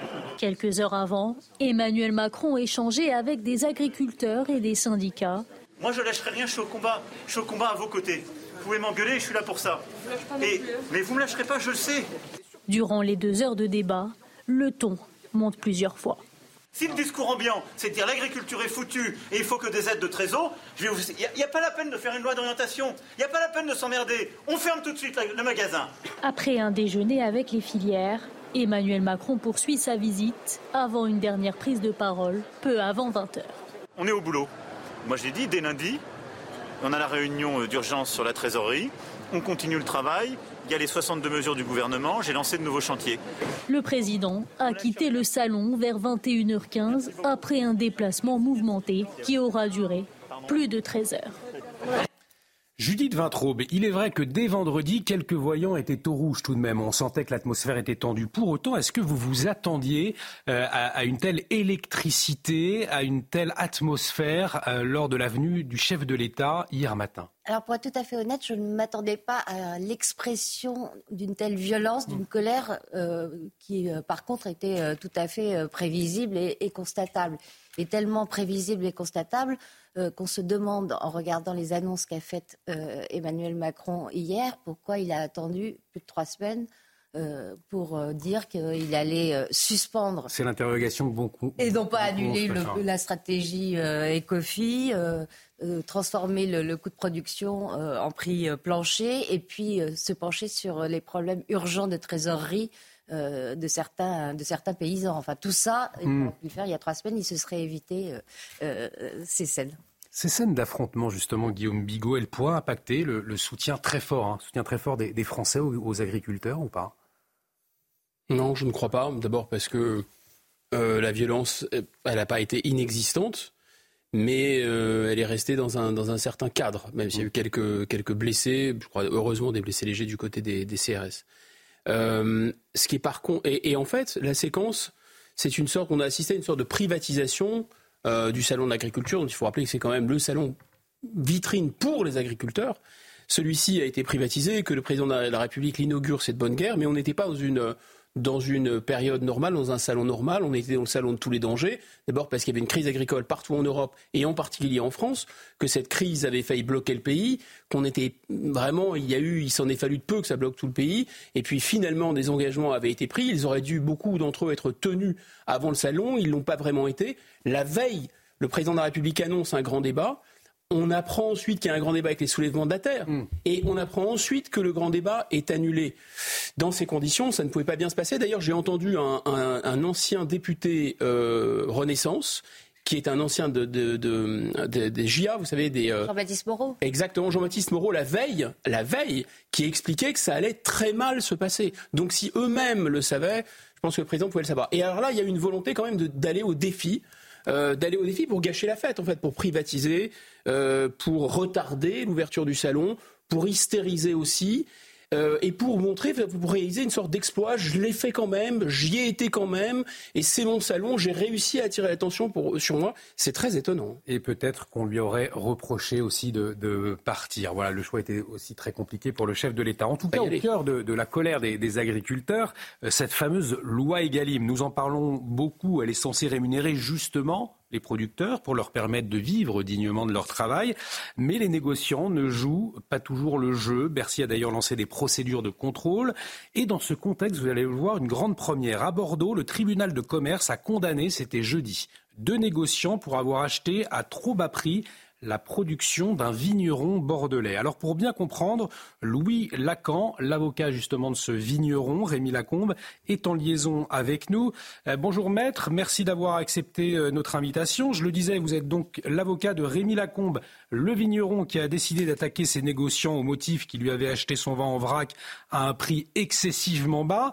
Euh, le point de départ, c'est cela. On a un petit problème de liaison avec notre invité. Il va revenir. Il nous dira sur quelle base juridique, mais c'est tout de même une grande première, Judith Vintraube, une décision qui peut-être pourrait faire jurisprudence, euh, mais ça montre aussi que jusque-là, il n'y a pas eu de contrôle réel pour faire appliquer la loi. Les lois. Les lois. Les lois, parce qu'en fait, on en est à, trois lois euh, Egalim. Euh, la première datant de 2018. Et, effectivement, on s'étonne qu'il ait fallu attendre six ans. Pour, pour enfin euh, s'inquiéter du fait que la loi ne soit pas appliquée, que les contrôles ne soient pas menés. Justement, on va en parler avec Louis Lacan, maître Louis Lacan, l'avocat du vigneron qui nous a, que nous avons retrouvé. Euh, je le disais, vous êtes donc l'avocat de Rémi Lacombe, ce vigneron qui a décidé d'attaquer ses négociants. Pourquoi? Bah Parce qu'il lui avait acheté son vin en vrac à un prix excessivement bas. Le point de départ, c'est donc cela. Sur quelle base juridique vous vous êtes basé pour euh, attaquer justement les négociants? Oui, bonjour. Euh, nous sommes basés euh, sur la loi Galim 1, euh, qui était donc la, première des lois Galim et qui, à notre avis, portait en fait le cœur de, de, la protection de la, de la rémunération des agriculteurs et sur un article de loi qui interdisait aux acheteurs de faire pratiquer un prix de cession abusivement bas c'est sur ce fondement que nous avons attaqué et c'est ce fondement qu'a retenu le tribunal de commerce de Bordeaux pour condamner les négociants. Mais c'est donc une grande première, une décision qui pourrait faire jurisprudence. Il faut s'attendre à ce que d'autres vignerons, d'autres agriculteurs même, eh bien, puissent aujourd'hui saisir la justice. Oui, tout à fait. Euh, cette, décision déjà fait jurisprudence puisqu'elle est la première décision à avoir interprété la loi euh, et avoir sanctionné des acheteurs. Il n'y avait même pas une décision auparavant qui avait rejeté une telle demande. C'est vraiment la première décision qui s'est prononcée et elle est favorable aux agriculteurs. Évidemment, elle peut inspirer d'autres euh, agriculteurs puisque la portée de la décision euh, est, très large. La position de mon, client, euh, qui est vigneron, qui était viticulteur, est la même que ceux d'autres agriculteurs à qui on achète leur production à un prix qui ne leur permet pas de se rémunérer. Donc, elle peut parfaitement être utilisée par d'autres agriculteurs pour lancer une action contre leur acheteur. Et elle est très importante puisque euh, ce qui pouvait aussi retenir de nombreux agriculteurs, c'est l'absence de tout précédent. Parce qu'on a cette loi, mais il y a quand même une difficulté pour les agriculteurs d'agir, c'est qu'ils agissent contre leur acheteur. Et le risque, c'est évidemment les représailles. Donc, euh, ce qui peut les pousser à acheter, c'est avoir déjà cette preuve que oui, cette, cette disposition est fonctionnelle et peut aboutir à des dommages et intérêts substantielle parce que euh, mon client a obtenu 350 000 euros de dommages intérêts. Ce n'est pas une condamnation symbolique. Je posais la question à l'instant à, Judith Vintraube. Euh, jusque-là, cela veut dire, cette décision, qu'il n'y a pas eu de contrôle pour faire appliquer la loi? Tout à fait. Euh, le ministre de l'économie aurait pu aussi faire des contrôles et, agir pour sanctionner les acheteurs qui ne respecteraient pas cette loi. il n'y a eu évidemment aucun contrôle. De notre côté, lorsque nous avons lancé cette action, nous avions aussi contacté le ministre de l'économie pour en informer, pour lui dire que c'était une action essentielle puisque c'était la première euh, qui allait aboutir à l'interprétation de la loi. Euh, nous n'avions à l'époque aucun soutien du ministre de l'économie qui n'est pas intervenu à l'audience, euh, à l'instance, alors qu'il aurait pu le faire juridiquement pour demander des sanctions supplémentaires. Donc il y avait ce défaut de contrôle qui très clairement euh, a fait en sorte que, la loi n'a pas été appliquée puisque, comme je viens de le dire, les agriculteurs agir seuls, c'est prendre un risque de, de représailles. Merci beaucoup Louis Lacan d'avoir accepté notre invitation. Je vous le rappelle, vous êtes l'avocat du vigneron qui a donc saisi la justice et euh, qui a condamné deux négociants pour avoir acheté a trop bas prix la production. Euh, le salon de l'agriculture, on continue dans un, à, en parler puisque aujourd'hui c'est Jordan Bardella qui va s'y rendre, mais avant un point complet sur les toutes dernières informations et c'est avec vous, Marine Sabourin. Ce nouveau drame, on l'a appris hier soir. Le père de Lola, dont le corps avait été retrouvé dans une malle le 14 octobre 2022, est mort. On ignore encore les circonstances de sa mort. Il sera inhumé à Lillers aux côtés de sa fille. Bientôt une nouvelle trêve à Gaza. Le cabinet de guerre israélien donne en tout cas son aval pour poursuivre des discussions alors que l'aide humanitaire dans la bande de Gaza est devenue presque impossible. Une délégation israélienne pourrait bientôt se rendre au Qatar. Cette trêve pourrait s'accompagner d'une libération d'otages en échange de prisonniers palestiniens. Et puis le corps d'Alexei Navalny remis à sa mère après dix jours d'attente. Ses proches ne savent pas encore si ses obsèques seront autorisées. Les dirigeants du G7 ont appelé hier soir la Russie à clarifier pleinement les circonstances autour de la mort de l'opposant. Et à la une de l'actualité euh, ce dimanche, Marine, la visite de Jordan Bardella aujourd'hui au Salon de l'Agriculture, au lendemain de celle du chef de l'État, et une visite justement qui a largement fait réagir Emmanuel Macron hein, hier. Oui, Emmanuel Macron euh, qui accuse le Rassemblement national de porter un projet d'appauvrissement du pays du côté euh, des agriculteurs. En tout cas, la visite du président RN se fait attendre. Le parti ne cesse de gagner en popularité auprès du monde agricole. Les explications avec notre journaliste politique Thomas Bonnet.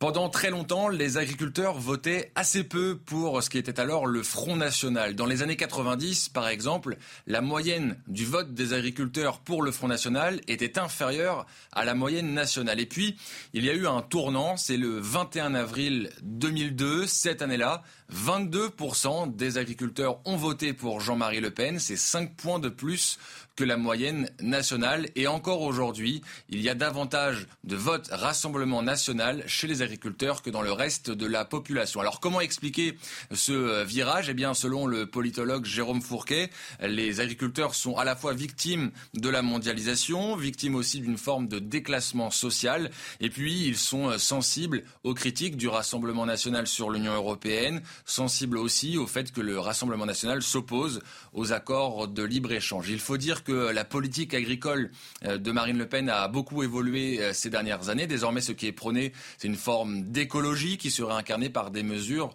de euh, localisme. Et justement, ce changement idéologique au Rassemblement national, c'est souvent ce qui est pointé du doigt par les opposants au RN pour expliquer qu'il y a des fluctuations du côté de Marine Le Pen ou encore de Jordan Bardella. Mais force est de constater aujourd'hui que le discours du Rassemblement national séduit davantage qu'auparavant auprès des agriculteurs.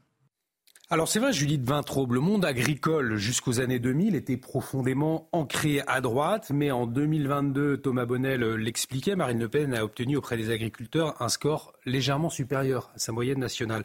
Pourquoi la, droite traditionnelle, au fond, n'a pas su répondre à cette détresse des agriculteurs? Euh, parce qu'elle euh, a eu euh, beaucoup de mal à adapter son discours pro-européen, parce que quand même traditionnellement, la droite républicaine, donc non Rassemblement national, est assez pro européenne. Et euh, le discours euh, de Marine Le Pen a eu à un moment, et précisément au moment où la bascule s'est produite, le mérite de la clarté, puisque elle expliquait que son programme économique n'était pas tenable au sein de l'Union européenne.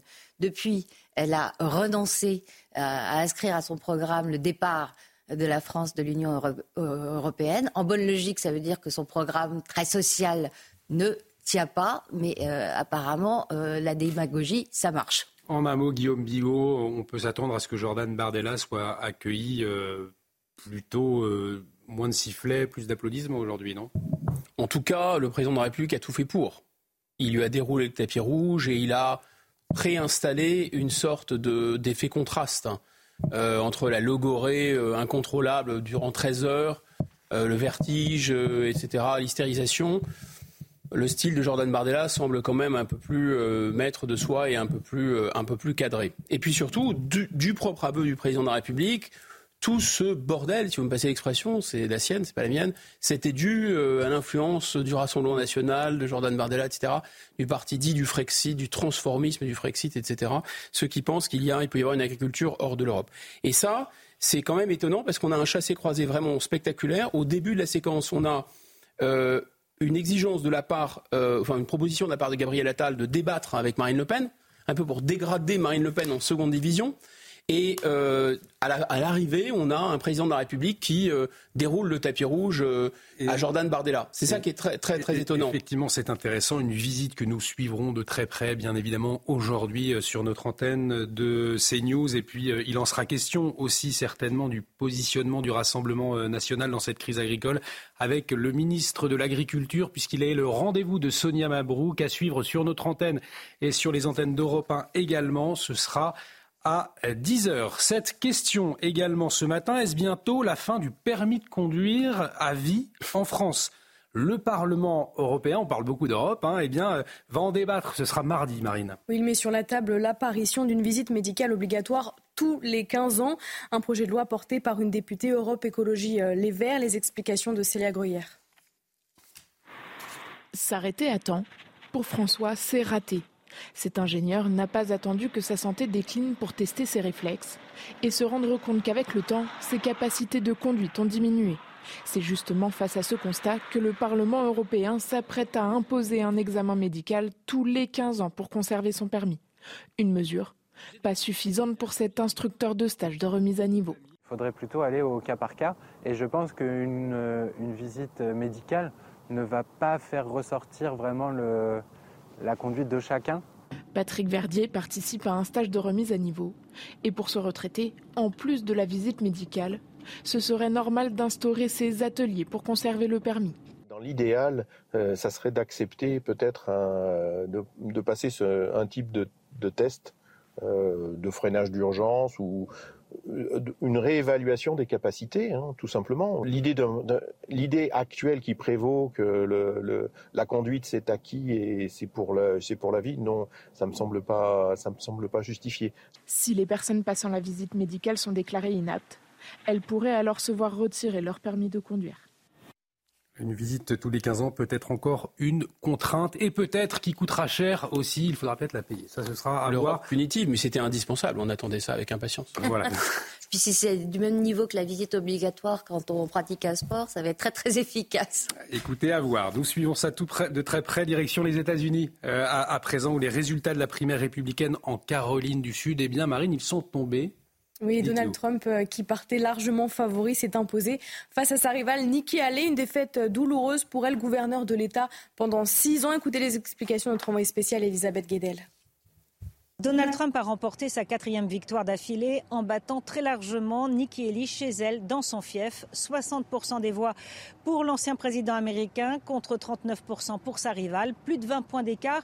C'est un camouflet sévère pour l'ancienne gouverneure qui n'avait jamais perdu dans son État. Malgré tout, elle a annoncé maintenir sa candidature. Elle estime avoir suffisamment de voix de républicains pour proposer une alternative crédible à Donald Trump. Écoutez, c'était devant ses militants à Charleston. J'ai déclaré en début de semaine que quoi qu'il se passe en Caroline du Sud, je continuerai à me présenter à l'élection présidentielle. Je suis une femme de parole. Je n'abandonne pas ce combat alors qu'une majorité d'Américains désapprouvent à la fois Donald Trump et Joe Biden. Dans son discours de victoire, Donald Trump n'a même pas mentionné Nikki Haley. Il se présente déjà comme le candidat présumé et se projette dans son duel probable avec euh, Joe Biden. Il se place comme le rassembleur dans la perspective du scrutin présidentiel du mois de novembre. Un extrait de son discours ici à Columbia. Aujourd'hui, il y a un esprit que je n'ai jamais vu. Nous avons mené deux grandes courses mais il n'y a jamais eu un tel esprit et je tiens à dire que je n'ai jamais vu le Parti républicain aussi unique en ce moment. Cela n'a jamais été le cas. Si Donald Trump continue de remporter des victoires avec une telle marge, il pourrait décrocher dès mi-mars le nombre nécessaire de délégués pour s'assurer définitivement la nomination du Parti républicain. Harold Iman, euh, Donald Trump à la tête du Parti républicain, s'est plié? Tout joue du côté de Joe Biden désormais?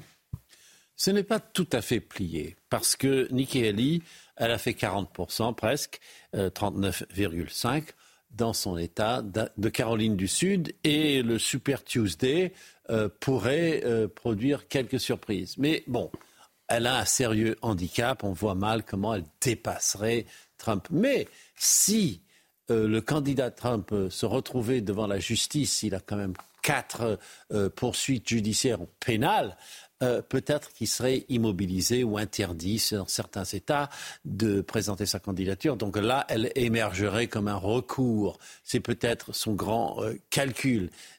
côté Biden, dans les sondages, il ne provoque pas l'enthousiasme et il a un problème parce que l'aile gauche de son parti, et particulièrement les Arabes et les musulman américain commence à lui en vouloir sérieusement pour son attitude sur euh, Gaza. Il est trop pro, euh, pro-israélien pour l'aile gauche de son parti. Ça commence même à gagner l'électorat noir. Donc lui, il a un problème. Donc euh, oui, il y a une certaine inquiétude, naturellement, au quartier général de la campagne de Joe Biden. Merci beaucoup, Harold. On marque une très courte pause. Dans un instant, nous allons revenir sur la colère des agriculteurs colère ou plutôt détresse. Hier, un agriculteur a interpellé le chef de l'État avec un témoignage poignant. Il lui a expliqué eh euh, qu'il avait pensé à se suicider. Aujourd'hui, c'est un suicide tous les deux jours dans cette profession. On en parle dans un instant. Restez avec nous sur CNews. De retour sur le plateau de la matinale week-end pour vous accompagner, Judith Vintraube, Marine Sabourin, Guillaume Bigot et Harold Iman à la une de l'actualité de ce dimanche au lendemain de l'ouverture du salon de l'agriculture. Eh bien, la colère du monde paysan ne faiblit pas. Les agriculteurs attendent encore des réponses avec à des problèmes concrets, mais des réponses qui se jouent au niveau européen. On le verra. L'interpellation poignante d'un agriculteur au chef de l'État sur sa détresse, le monde agricole touché par un suicide tous les deux jours, signe du désespoir de toute une profession, notamment lié à des conditions de travail épuisantes couplées à des problèmes de trésorerie. Et puis l'imam de Bagnols-sur-Cèze, tout juste expulsé vers la Tunisie, l'affirme. Il fera tout pour revenir en France et il devrait pouvoir compter sur des militants et des associations pour l'épauler puisque les procédures judiciaires se multiplient devant les tribunaux pour faire taire ceux qui s'attaquent à l'islamisme. Nous en parlerons notamment avec Judith Vintraube qui a enquêté pour le Figaro Magazine. Ces scènes donc qui vont rester dans les mémoires à plusieurs reprises hier, le salon de l'agriculture, théâtre d'échauffourée marine entre agriculteurs, on le voit sur ces images, et les forces de l'ordre. Oui, cette colère paysanne s'est cristallisée après de multiples promesses non tenues. Les agriculteurs ont échangé hier avec Emmanuel Macron lors d'un débat improvisé. Ils demandent au président des réponses concrètes à leurs problèmes. Solène Boulan. Il faut que les produits qui rentrent et qui sont vendus, qui ne correspondent pas à nos normes françaises, soit rééquilibré avec une, taxe variable, c'est faisable. Ce que demande cet agriculteur, c'est l'instauration de clauses miroirs, imposées aux pays qui veulent importer leurs produits en Europe, les mêmes règles et normes, environnementales ou sanitaires. Par exemple, les lentilles canadiennes importées en Europe sont cultivées avec des pesticides interdits au sein de l'Union européenne. Les Canadiens produisent alors plus que leurs homologues européens, ce que dénoncent les agriculteurs qui crient à la concurrence déloyale. Cette concurrence déloyale, les agriculteurs la dénoncent au sein même de l'Europe, notamment sur les produits en provenance d'Ukraine. L'entrée des céréales et de, toutes les, cultures qui arrivent d'Ukraine, qui aujourd'hui détruisent, détruisent le marché agricole français. Depuis le début du conflit, l'Union européenne a levé temporairement les droits de douane sur les importations agricoles en provenance d'Ukraine. Au premier semestre 2023, les importations de volailles ont bondi de 74% sur un an. Le prix du blé s'est effondré, ce que déplorent les paysans français.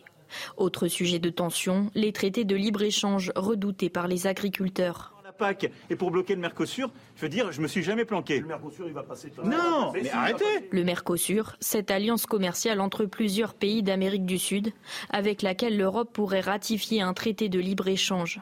Un nom catégorique pour les agriculteurs, qui pointe un déséquilibre dans la manière de cultiver les terres ou d'élever le bétail, les exigences étant plus faibles au sein du Mercosur, ce qui permet à ces pays de produire davantage que les Européens, à moindre coût.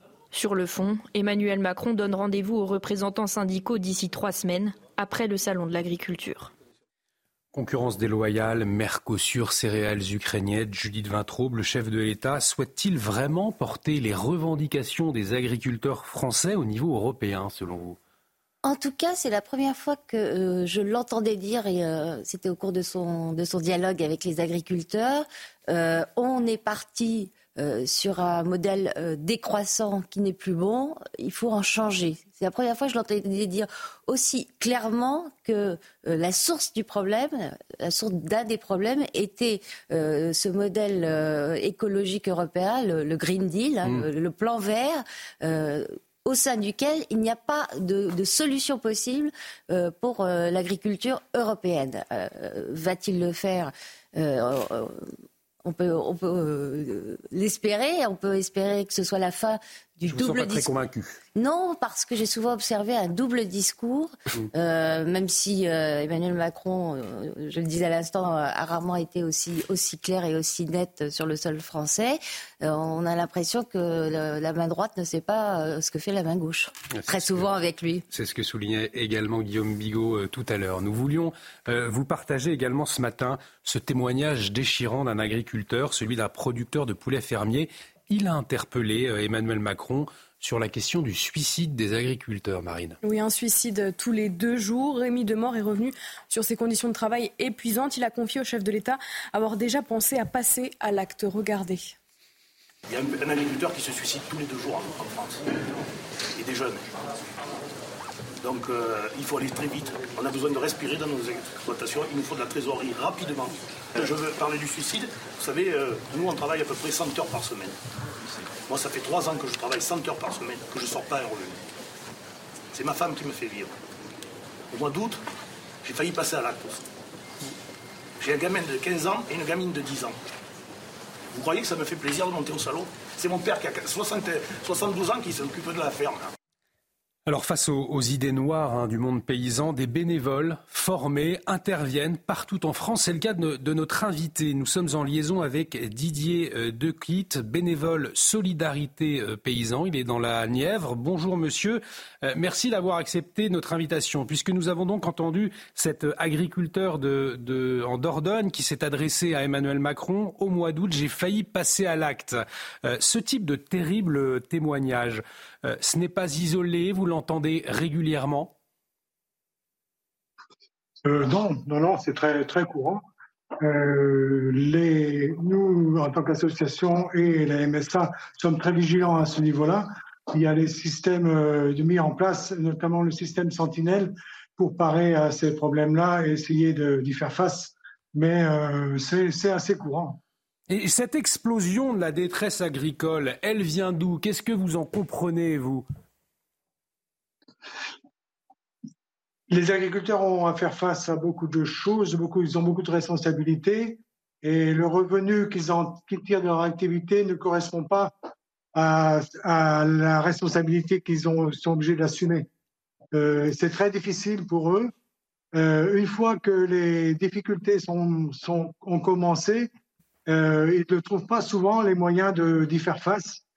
Euh, c'est pour eux euh, un problème. En ayant un meilleur revenu, il pourrait, ça pourrait permettre, de s'en sortir mieux. mais ils il faut qu'ils trouvent d'autres moyens que celui-là pour pouvoir faire face aux difficultés qu'ils ont. Et passer à l'acte, comme ils disent, est souvent une tentation. Une tentation parce que ce sont des, personnes assez pudiques qui ont peur aussi peut-être de parler de leurs problèmes quotidien. Comment est-ce que vous agissez? Euh, Vous faites davantage du repérage ou les agriculteurs viennent vers vous? Nous, on, agit toujours euh, à la demande des agriculteurs et nous travaillons en binôme en général auprès d'eux de façon à avoir un éclairage euh, varié et divers. Et chaque fois qu'on est appelé, on répond aux demandes. Et les demandes sont de plus en plus courantes en ce moment. Euh, on a à peu près deux appels par semaine de gens qui se retrouvent en détresse et qui ont besoin d'aide pour faire face à leurs difficultés. Très concrètement, comment est-ce que vous les, les aidez? Euh, on, fait une première rencontre où on met les difficultés et les, les situations de l'exploitation sur la table. On cherche tous les points qui sont difficiles à traiter notamment tout ce qui concerne euh, la difficulté, et puis après tout ce qui concerne euh, l'aspect social de l'exploitation, l'aspect familial. Ensuite, euh, on commence à analyser les choses, mais on respecte toujours les décisions qui viennent de l'agriculteur. On, fait en sorte qu'il reste maître de son outil et qu'il puisse de lui-même sortir de, ces difficultés. Un grand merci euh, d'avoir accepté euh, notre invitation ce matin, Didier euh, Dequitte, bénévole Solidarité Paysan, donc une association qui répond à cette détresse des agriculteurs.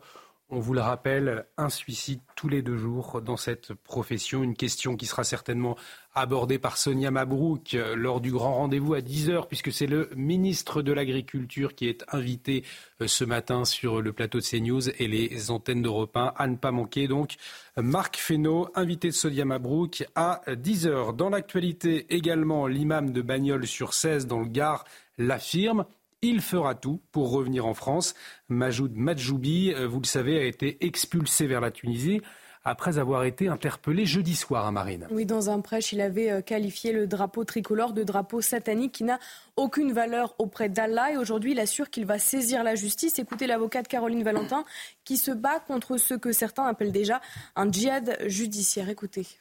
Donc là, euh, on assiste à des procédures qui sont. leur caractéristique, c'est qu'elles sont manifestement infondées, elles ont peu de chances d'aboutir, euh, mais que euh, l'objectif est vraiment de, causer des tracas à la personne qui s'est exprimée pour euh, lui passer l'envie de recommencer à, dire, à, témoigner de, ce qu'il sait. Quand vous avez un mise en cause qui fait l'objet de multiples procédures et, que sa caractéristique, c'est qu'à chaque fois, c'est qu'il se mise en cause en fait cherche à dévoiler, à être, lanceur d'alerte sur la manière dont l'islamisme progresse en France, bah oui, on peut, lui, euh, il a la sensation de faire l'objet d'une djihad. Alors Judith Vintraube, c'est vous justement qui avez enquêté sur ces procédures judiciaires qui se multiplient devant les tribunaux pour faire taire hein, ceux qui s'attaquent à l'islamisme. Qu'est-ce que vous avez découvert Qui sont les militants derrière? Bah, déjà, il faut expliquer que c'est une spécificité du droit français qui fait que quand vous attaquez quelqu'un pour diffamation ou pour injure publique, vous êtes systématiquement mis en examen. Parce qu'en fait, vous êtes convoqué par la police qui vous demande est-ce que c'est bien vous, est-ce que vous avez bien dit ça? Et euh, le juge d'instruction euh, ne tranche pas sur le fond pour savoir s'il y a diffamation ou pas. Il hmm. vous met en examen systématiquement. Donc, vous êtes obligé euh, de prendre un avocat qui vous défende. Et quand vous êtes journaliste pour prendre un exemple au hasard, vous avez euh, votre journal qui vous soutient. Bon, euh, ça, aide à, passer l'épreuve, même si c'est pas très agréable. Mais quand vous êtes euh, isolé, quand vous êtes écrivain, ou pire encore, quand vous êtes lanceur d'alerte, comme c'est le cas de, certaines personnes sur lesquelles j'ai enquêté, comme Mohamed Louisi, et que vous êtes l'objet de ce harcèlement judiciaire, c'est insupportable. Hmm. Vous, vous y laissez une partie de vos économies parce que même euh, quand vous êtes relaxé, on ne peut pas dire vous gagnez puisque euh, c'est vous qui êtes accusé quand vous êtes relaxé. Euh, vous avez dû débourser des sommes importantes, passer du temps, manquer votre travail éventuellement. Et bizarrement, les gens qui vous attaquent euh, se déclarent à peu près toujours insolvables euh, au moment où ils sont condamnés à, payer ne serait-ce que les frais du procès. c'est quasi systématique, alors qu'ils ont des avocats réputés, qui sont spécialistes de, ces procès, qui sont en fait des procès en, en islamophobie. Ça revient à ça, même si mm. le terme n'existe pas dans le, dans le droit français. Donc c'est tout à fait ça peut être tout à fait dissuasif. Et j'insiste, c'est dissuasif pour tout le monde. Bernard Rougier, euh, dont Caroline Valentin euh, est l'avocate qui a écrit les, territoires conquis de l'islamisme, a euh, six plaintes euh, contre lui, mais c'est encore pire pour euh, les gens de culture musulmane et, les, ex-musulmans. Alors là, vraiment, parce qu'en plus, on les accuse de traîtrise. On l'a compris, l'état de droit finalement se retourne, retourne contre les victimes, Guillaume Bigot. Ah oui, il le, il le méprise, il le vilipende, il ce dont est le symbole, le drapeau français, c'est aussi les droits de l'homme. Et, et, les droits de l'homme sont utilisés comme, oui, un cheval de Troie euh, dans une sorte de, de taquilla euh, judiciaire, quoi, finalement. Allez, on va euh, faire un point sur la situation au Proche-Orient dans un instant. Mais avant, il est 8h presque 45. Le rappel des titres, les toutes dernières informations avec vous, Marine Sabour.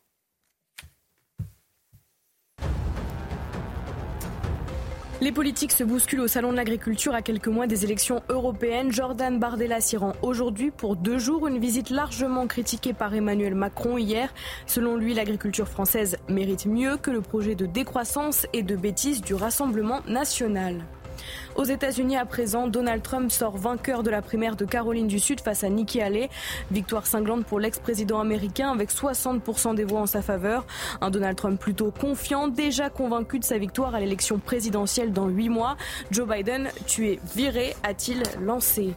Et puis le G7 promet de faire augmenter le coût de la guerre pour Moscou au cours d'un sommet virtuel. Hier, Volodymyr Zelensky a exhorté ses alliés à leur livrer de l'aide militaire à temps alors que l'Ukraine entre dans sa troisième année de guerre. Les dirigeants du sommet ont de leur côté annoncé vouloir continuer à faire baisser les sources de revenus de la Russie. La situation au Proche-Orient également, euh, Marine, dans l'actualité ce matin et cette interrogation, va-t-on vers une nouvelle trêve à Gaza? Le cabinet de guerre euh, israélien vient de donner son accord pour poursuivre des discussions selon les médias locaux. Cette trêve serait assortie d'une libération d'otages dans la bande de Gaza en échange de prisonniers palestiniens. Une délégation pourrait bientôt se rendre au Qatar. Alors Harold Iman, cette pause dans les combats, est-ce que au fond elle est envisageable? Elle est moins absurde qu'il y a quelques jours, mais euh, on est loin du compte, car une réunion a eu lieu à Paris cette dernière semaine entre le chef du Mossad, le chef de la CIA et la DGSE, et ils ont euh, façonné un euh, plan, mais qui doit recevoir l'aval politique déjà en Israël et ensuite aussi du Hamas. Et c'est pour ça que la négociation se poursuit au Qatar, parce que c'est au Qatar que l'on peut parler sérieusement et longuement aux éléments du Hamas politique qui ont pignon sur rue euh, là-bas. Euh, quel est le problème de base? C'est que Benjamin Netanyahu euh, ne veut évidemment un échange otage contre prisonnier, il y aurait une trêve, mais ensuite, après, il voudrait détruire le Hamas.